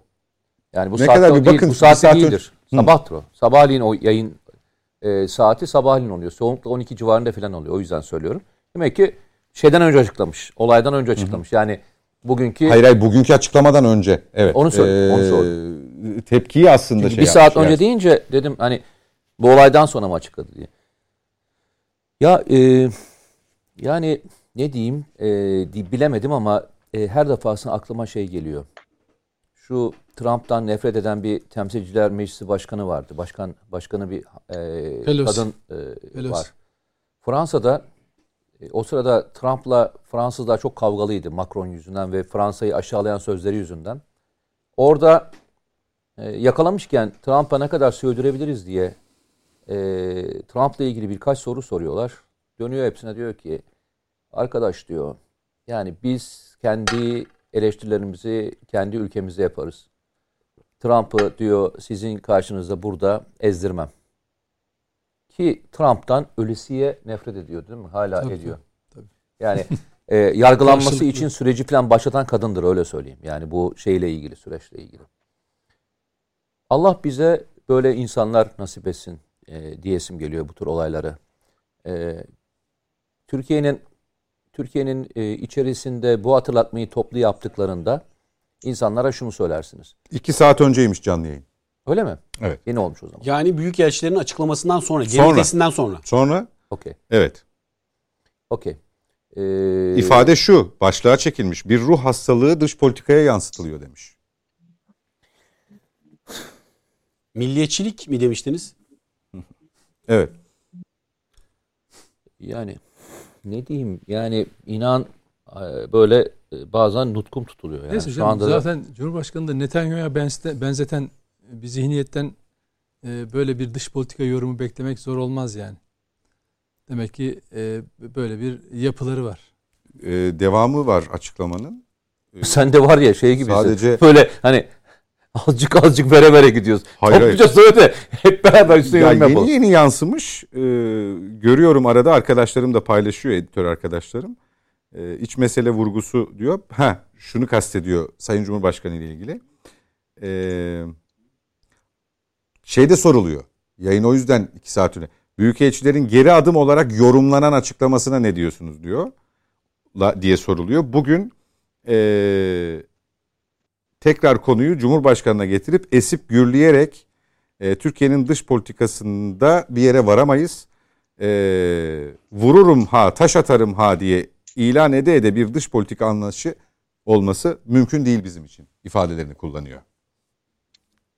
Bu daha önce söylediği şey şahsım devleti anlayışıdır diyor. Valla Hamza da e, Sayın e, Genel Başkan Yardımcımız çok güzel bir cevap vermiş. Kendisine mi? Evet. Ha, onu da siz paylaşın. Şöyle Meral Hanım velev ki Avrupa İnsan Hakları Mahkemesi Öcalan için de benzer bir görüş bildirdi. İç mesele olmaktan çıkacak mı? O zaman da mı devletin ve yönetenlerin dik duruşundan bu denli hoşnutsuz ve hüzünlü olacaksınız? Milliyetçiliğinizi gölgeleyen bu batı yandaşlığınızın sebebi nedir? Çok da net bir soru tevcih etmiş. Dedim Şener. Şimdi de konuşmayacak.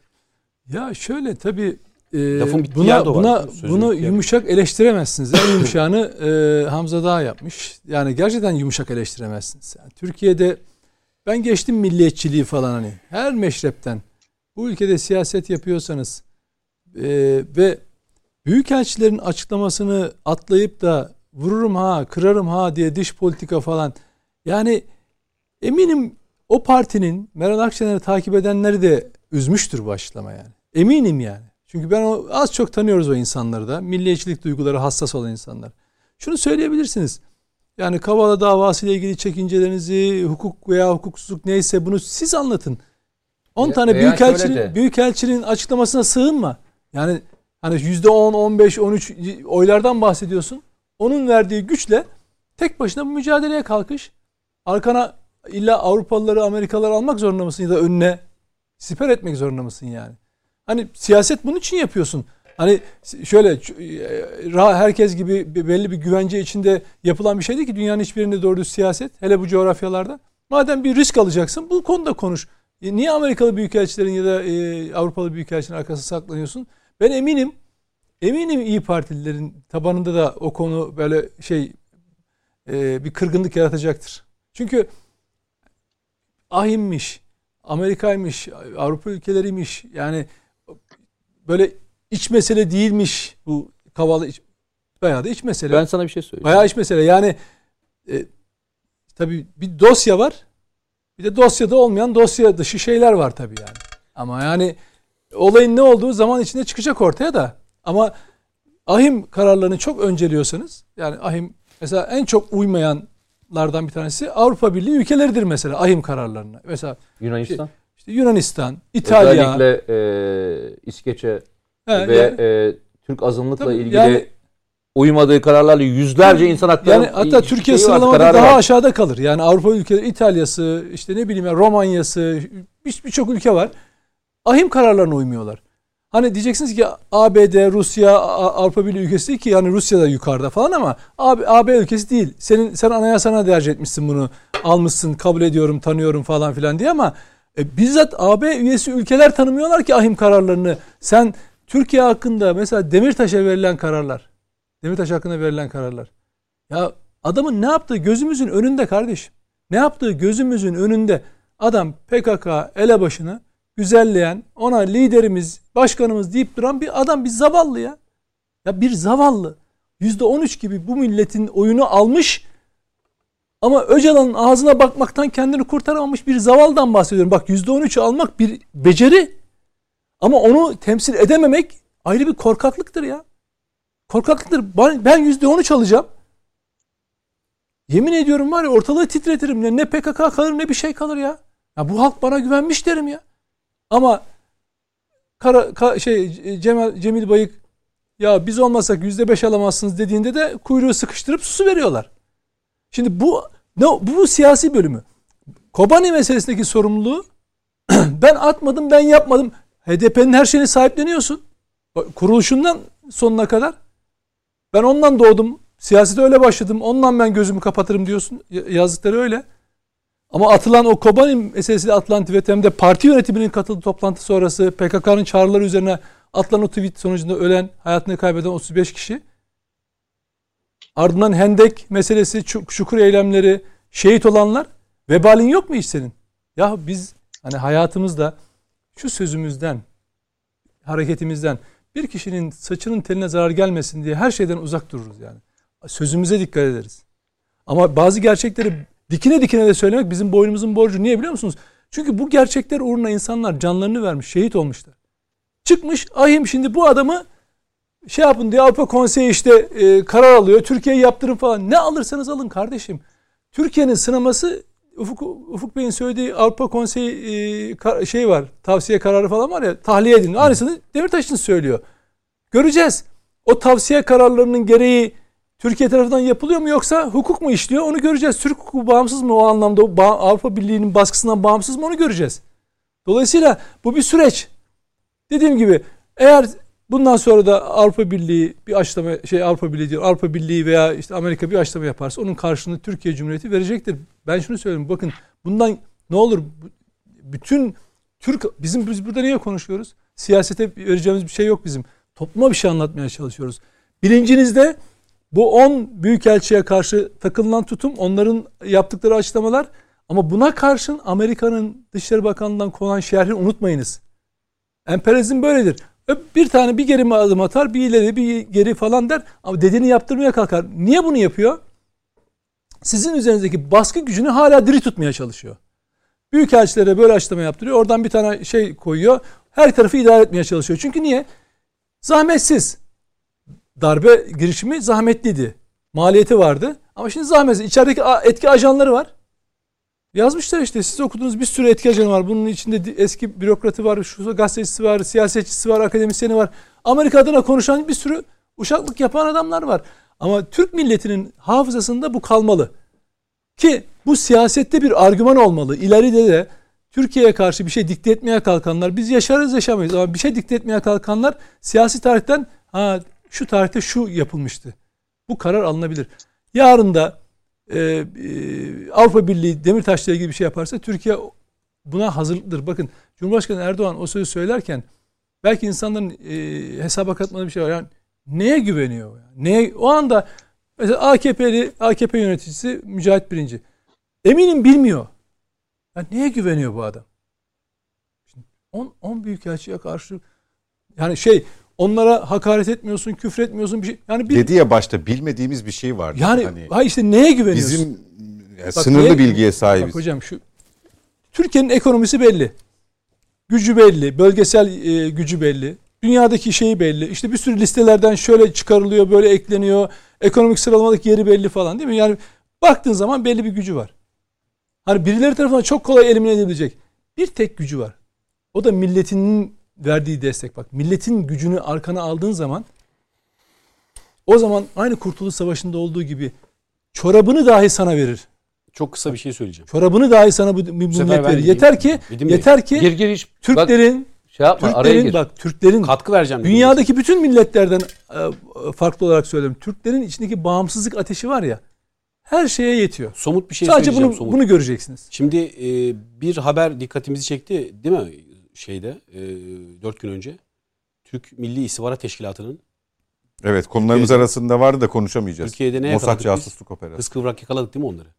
Çoğu Arap asıllı Mossad ajanları bunlar. Dolayısıyla bakın şunu ifade etmeye çalışıyorum.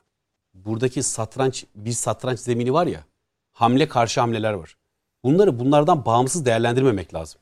Onun için bildiklerimiz yüzeyde ya biz şimdi Avrupa İnsan Hakları Mahkemesi'nin kararına takılacak kadar böyle saflık yaparsak yani o satranç tahtasındaki tezgahın hiç ucundan kıyısından o stratejiyi anlayamamış oluruz. O stratejileri anlayamamış oluruz. Cumhurbaşkanımızın çıkışı boşuna değildir. Cumhurbaşkanımız e, yıllardır bu siyasetin içerisinde, yıllardır ama bütün e, kılcallarından gelmekte siyasetin içerisinde. Dolayısıyla e, o zamanlamaları, o çıkış tona- tonunu e, çok iyi yapabilecek bir liderdir. Dolayısıyla ben onun çıkış tonuna bakarak, Sayın Cumhurbaşkanımızın çıkış tonuna bakarak buradaki meselenin aşağı yukarı ne halde olduğunu, hamlelerin nasıl olduğunu açıkçası okuyabiliyorum ama elbette ki tam olarak göremiyoruz. Ama belli emareler var. Belli emareler var. Hamle karşı hamle gelmekte. E bu bir süre daha devam edecektir. Yani şu açıklamalardan sonra Türkiye Cumhuriyeti Devleti'nin başka hamleleri e, olabilecektir. Onu hep beraber göreceğiz. Ben demin Bir itirazda bulunabilir miyim? Buyurunuz Ufuk Hocam. E, Meral Hanım'ın bu değerlendirmesinde biraz e, ayım kararları uygulanmalı ve uygulanabilecek, uygulanmayacak ayım kararları şeklinde e, ayrıştırma yapılamayacak. Yapılamaz anlamında söylüyor. Yani iç mesele olmaktan çıktı demek. Yani tek başına bir iç mesele değil anlamında söyleniyor. Anladığım kadarıyla zaten tartışmanın boyutu da e, gösteriyor. Efendim o, E, Demirtaş'la ilgili bunu. da Demirtaş'la ilgili davada da hukuki süreç devam ediyor. Daha ve Kobay e, işte 30 küsur e, e, üyelerinin öldüğünü ve o kaotik ortamda aslında İçişleri Bakanlığı'yla bütün bu sürecin yönetiminde işbirliği halinde olduklarını söylüyorlar. Yani konuştuğumuz konular aslında devam eden davalarla ilgili kanaat beyan ediyoruz. Aslında yapmamamız gereken bir işi yapıyoruz. Zaten hukukun çağrısı da e, medyasıyla, siyasetçisiyle biraz böyle bir şey. meselenin davalarla zerre kadar alakası yok. ben e, bitti mi? Bittiyse Bitti evet. Ee, şöyle bir şey söyleyeceğim. Ee, demin hani e, nasıl bu tahmin ettin diye sormuştun hatırlarsan. Hani e, valla hani savaş sanatlarında çok önemli bir şey vardır. Kendini bilmiş olman hiçbir şey yetmez. Muhakkak rakibini bilmiş olman lazım. Rakibin ne yapacak, ne konuşur, tavrı nedir, hayata bakışı nedir, daha önceki yaptıkları nelerdir. Onu bildiğinizde aslında tam anlamıyla e, meydanı okuyabilirsiniz veya durumu okuyabilirsiniz. Uzun yıllardan beri takip ediyorum. Yani işim gereği takip ediyorum. İşim gereği diplomat değilim ama askeri konuların diplomasi bacağı olmadan anlaşılması mümkün değil. Başlangıç konuşmaları var. Amerikalıların bu lafı diyeceğine adım gibi emindim. Ama o çekinceyi koydum hatırlarsan. Bir tek soru işareti koymuyorum dedim. En az beş soru işareti koyuyorum dedim hatırlarsan. Bunu yapacaklar o kadar belli ki.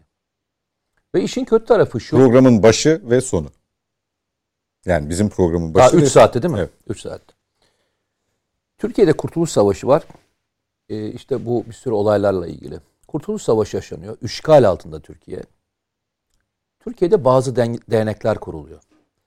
İngiliz Muhipler Cemiyeti, Wilson Prensipler Cemiyeti, Kürdistan Teali Cemiyeti.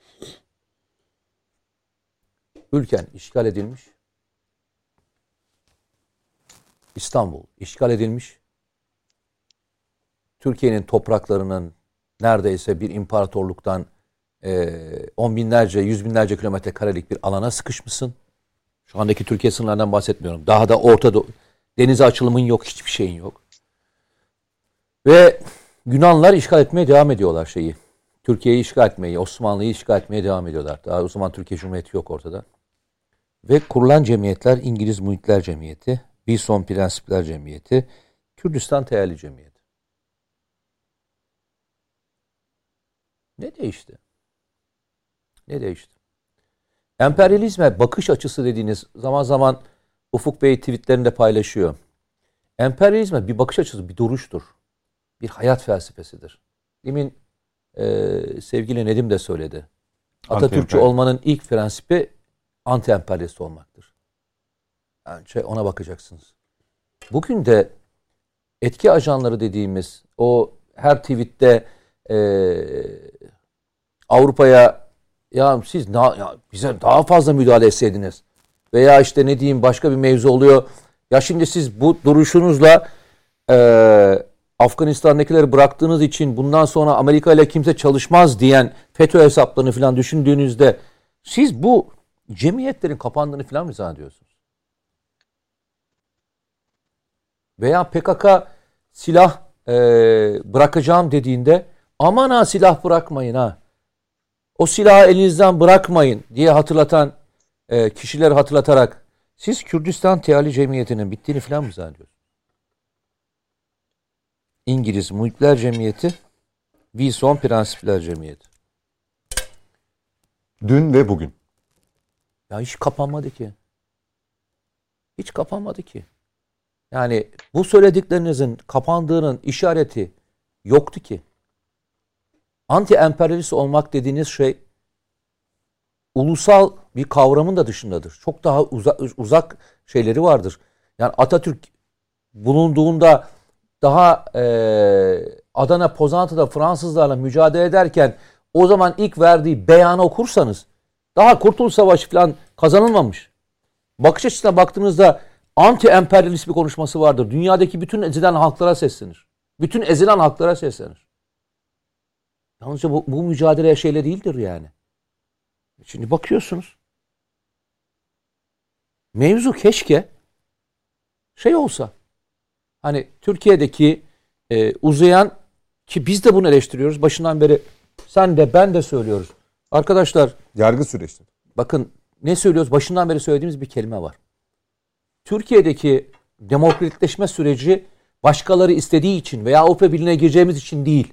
Biz zaten böyle bir toplum olduğumuz için istemeliyiz. Birisi bize dayatmamalı.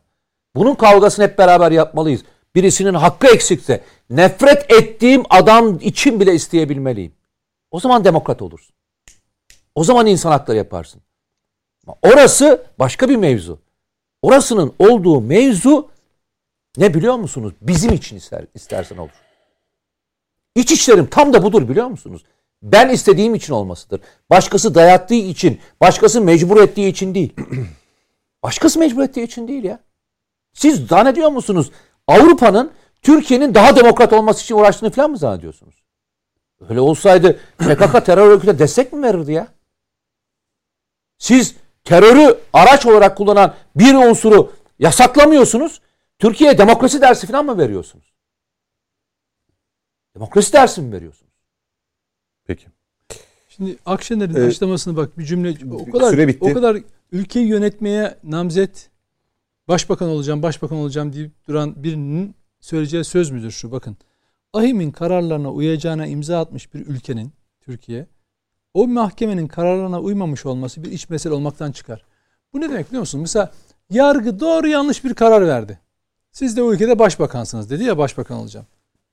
O zaman diyor ki ben de başbakan olduğumda böyle bir durum ortaya müdahale edebilirsiniz yani. Yani bu ülkeyi böyle bu zihniyeti mi emanet edecek bu ülke, bu millet? Ya ne kadar tehlikeli bir şey biliyor musunuz? Sen bir davanın haklı haksız yönde eleştir, destek ol, kampanya yap, istediğin şeyi yap. Hatta onlardan Ama- 10 kat daha fazla Tabii var. daha fazla yap. Bağır çağır. Bütün gününü ondan şey yap geçir. Sana hiç kimse bir şey diyebilir mi? Gündemin o olabilir. Ama diyorsun ki müda diyorsun ki böyle bir iç, iç mesele olmaktan çıkar. Yani müdahale edebilirsiniz diyor ya. Bu hakikaten dedi ya e, Kurtuluş Savaşı bitti ama işte bahsedilen dernekler, cemiyetler kapatılmamış. Bugün başka kılıklarda karşımıza ve başka söylemlerin, başkalarının ağzından aynı cümleleri duyuyoruz. Bana müdahale edebilirsin diyor. O zaman da manda isteyenler de vardı yani. Kurtuluşu orada görenler de vardı. Yani Avrupa Birliği'nin kavramları, kurumları kendini kurtaracağını falan zannediyor. Bir de yani demokrasi lafı falan özü nedir biliyor musunuz? İnsan ve yönet, yönetici ilişkisi hakkaniyettir, hak, haklılıktır, tevazudur. Adalettir, onu gözetmektir. Demokrasi kavramı olmadan önce toplumlar, ayakta duran toplumlar, imparatorluklar ne üzerine yükseliyor? Hak, adalet üzerine yönesiyor. Yani öyle bir Avrupa Birliği mi var o zamanlar yani? Siz onu Peki. tesis edeceksiniz. Burada İlla bir şey size bir söyleyeyim. kurumun dayatması, siz onun kriterlerini almanız falan filan değil. Çünkü onun başka şeyleri var. ge- gerekleri de var. Mesela çok tartışılan işte Türkiye'de bir zamanlarda gün- gündemde olan özellik meselesi arada, falan. evet. Gelir o sistem size bunu da dayatır yarın bir gün o kurumlar. yanlış anlaşılmasın. Ben bunu söylerken hani cemaat şeyli cemiyetleri söylerken hani şeyi e, kastederek söylemedim. Onu söyleyeyim baştan Meral Akşener'e. Söylediğim şey tweetler vardı ya bir sürü olay vardı. E, çünkü bu metni tam okumadım. Bütünlüsü okumadığım için bir şey söyleyemeyeceğim ama tweet'e atanların geçmişte ne yaptıklarını bildiğim için onlara e, yönelik söylemiştim. E, bugün de baktığınız şey e, onları deşifre etmediğiniz müddetçe açıkçası işimiz çok zor arkadaşlar. Peki. Çok teşekkür ediyorum Mete Erer, Nedim Şener, Mücahit Birinci. Ufuk Hocam, e, stüdyoda görmek istiyoruz sizi ama e, zannediyorum rahatsızlığınız e, olduğu için Geçmiş biraz olsun. daha uzaktan bağlanmayı tercih ediyorsunuz. E, yakın zamanda görmek isteriz o arzumuzu da belirterek. Tekrar katıldığınız için teşekkür edelim. Çok sağ olun. Evet bu haftayı da böylelikle bitirmiş oluyoruz efendim. Önümüzdeki hafta saatler 20.45'i gösterdiğinde yine aynı ekiple Net Bakış'ta yeniden birlikte olmayı umuyoruz. İyi geceler, hoşçakalın.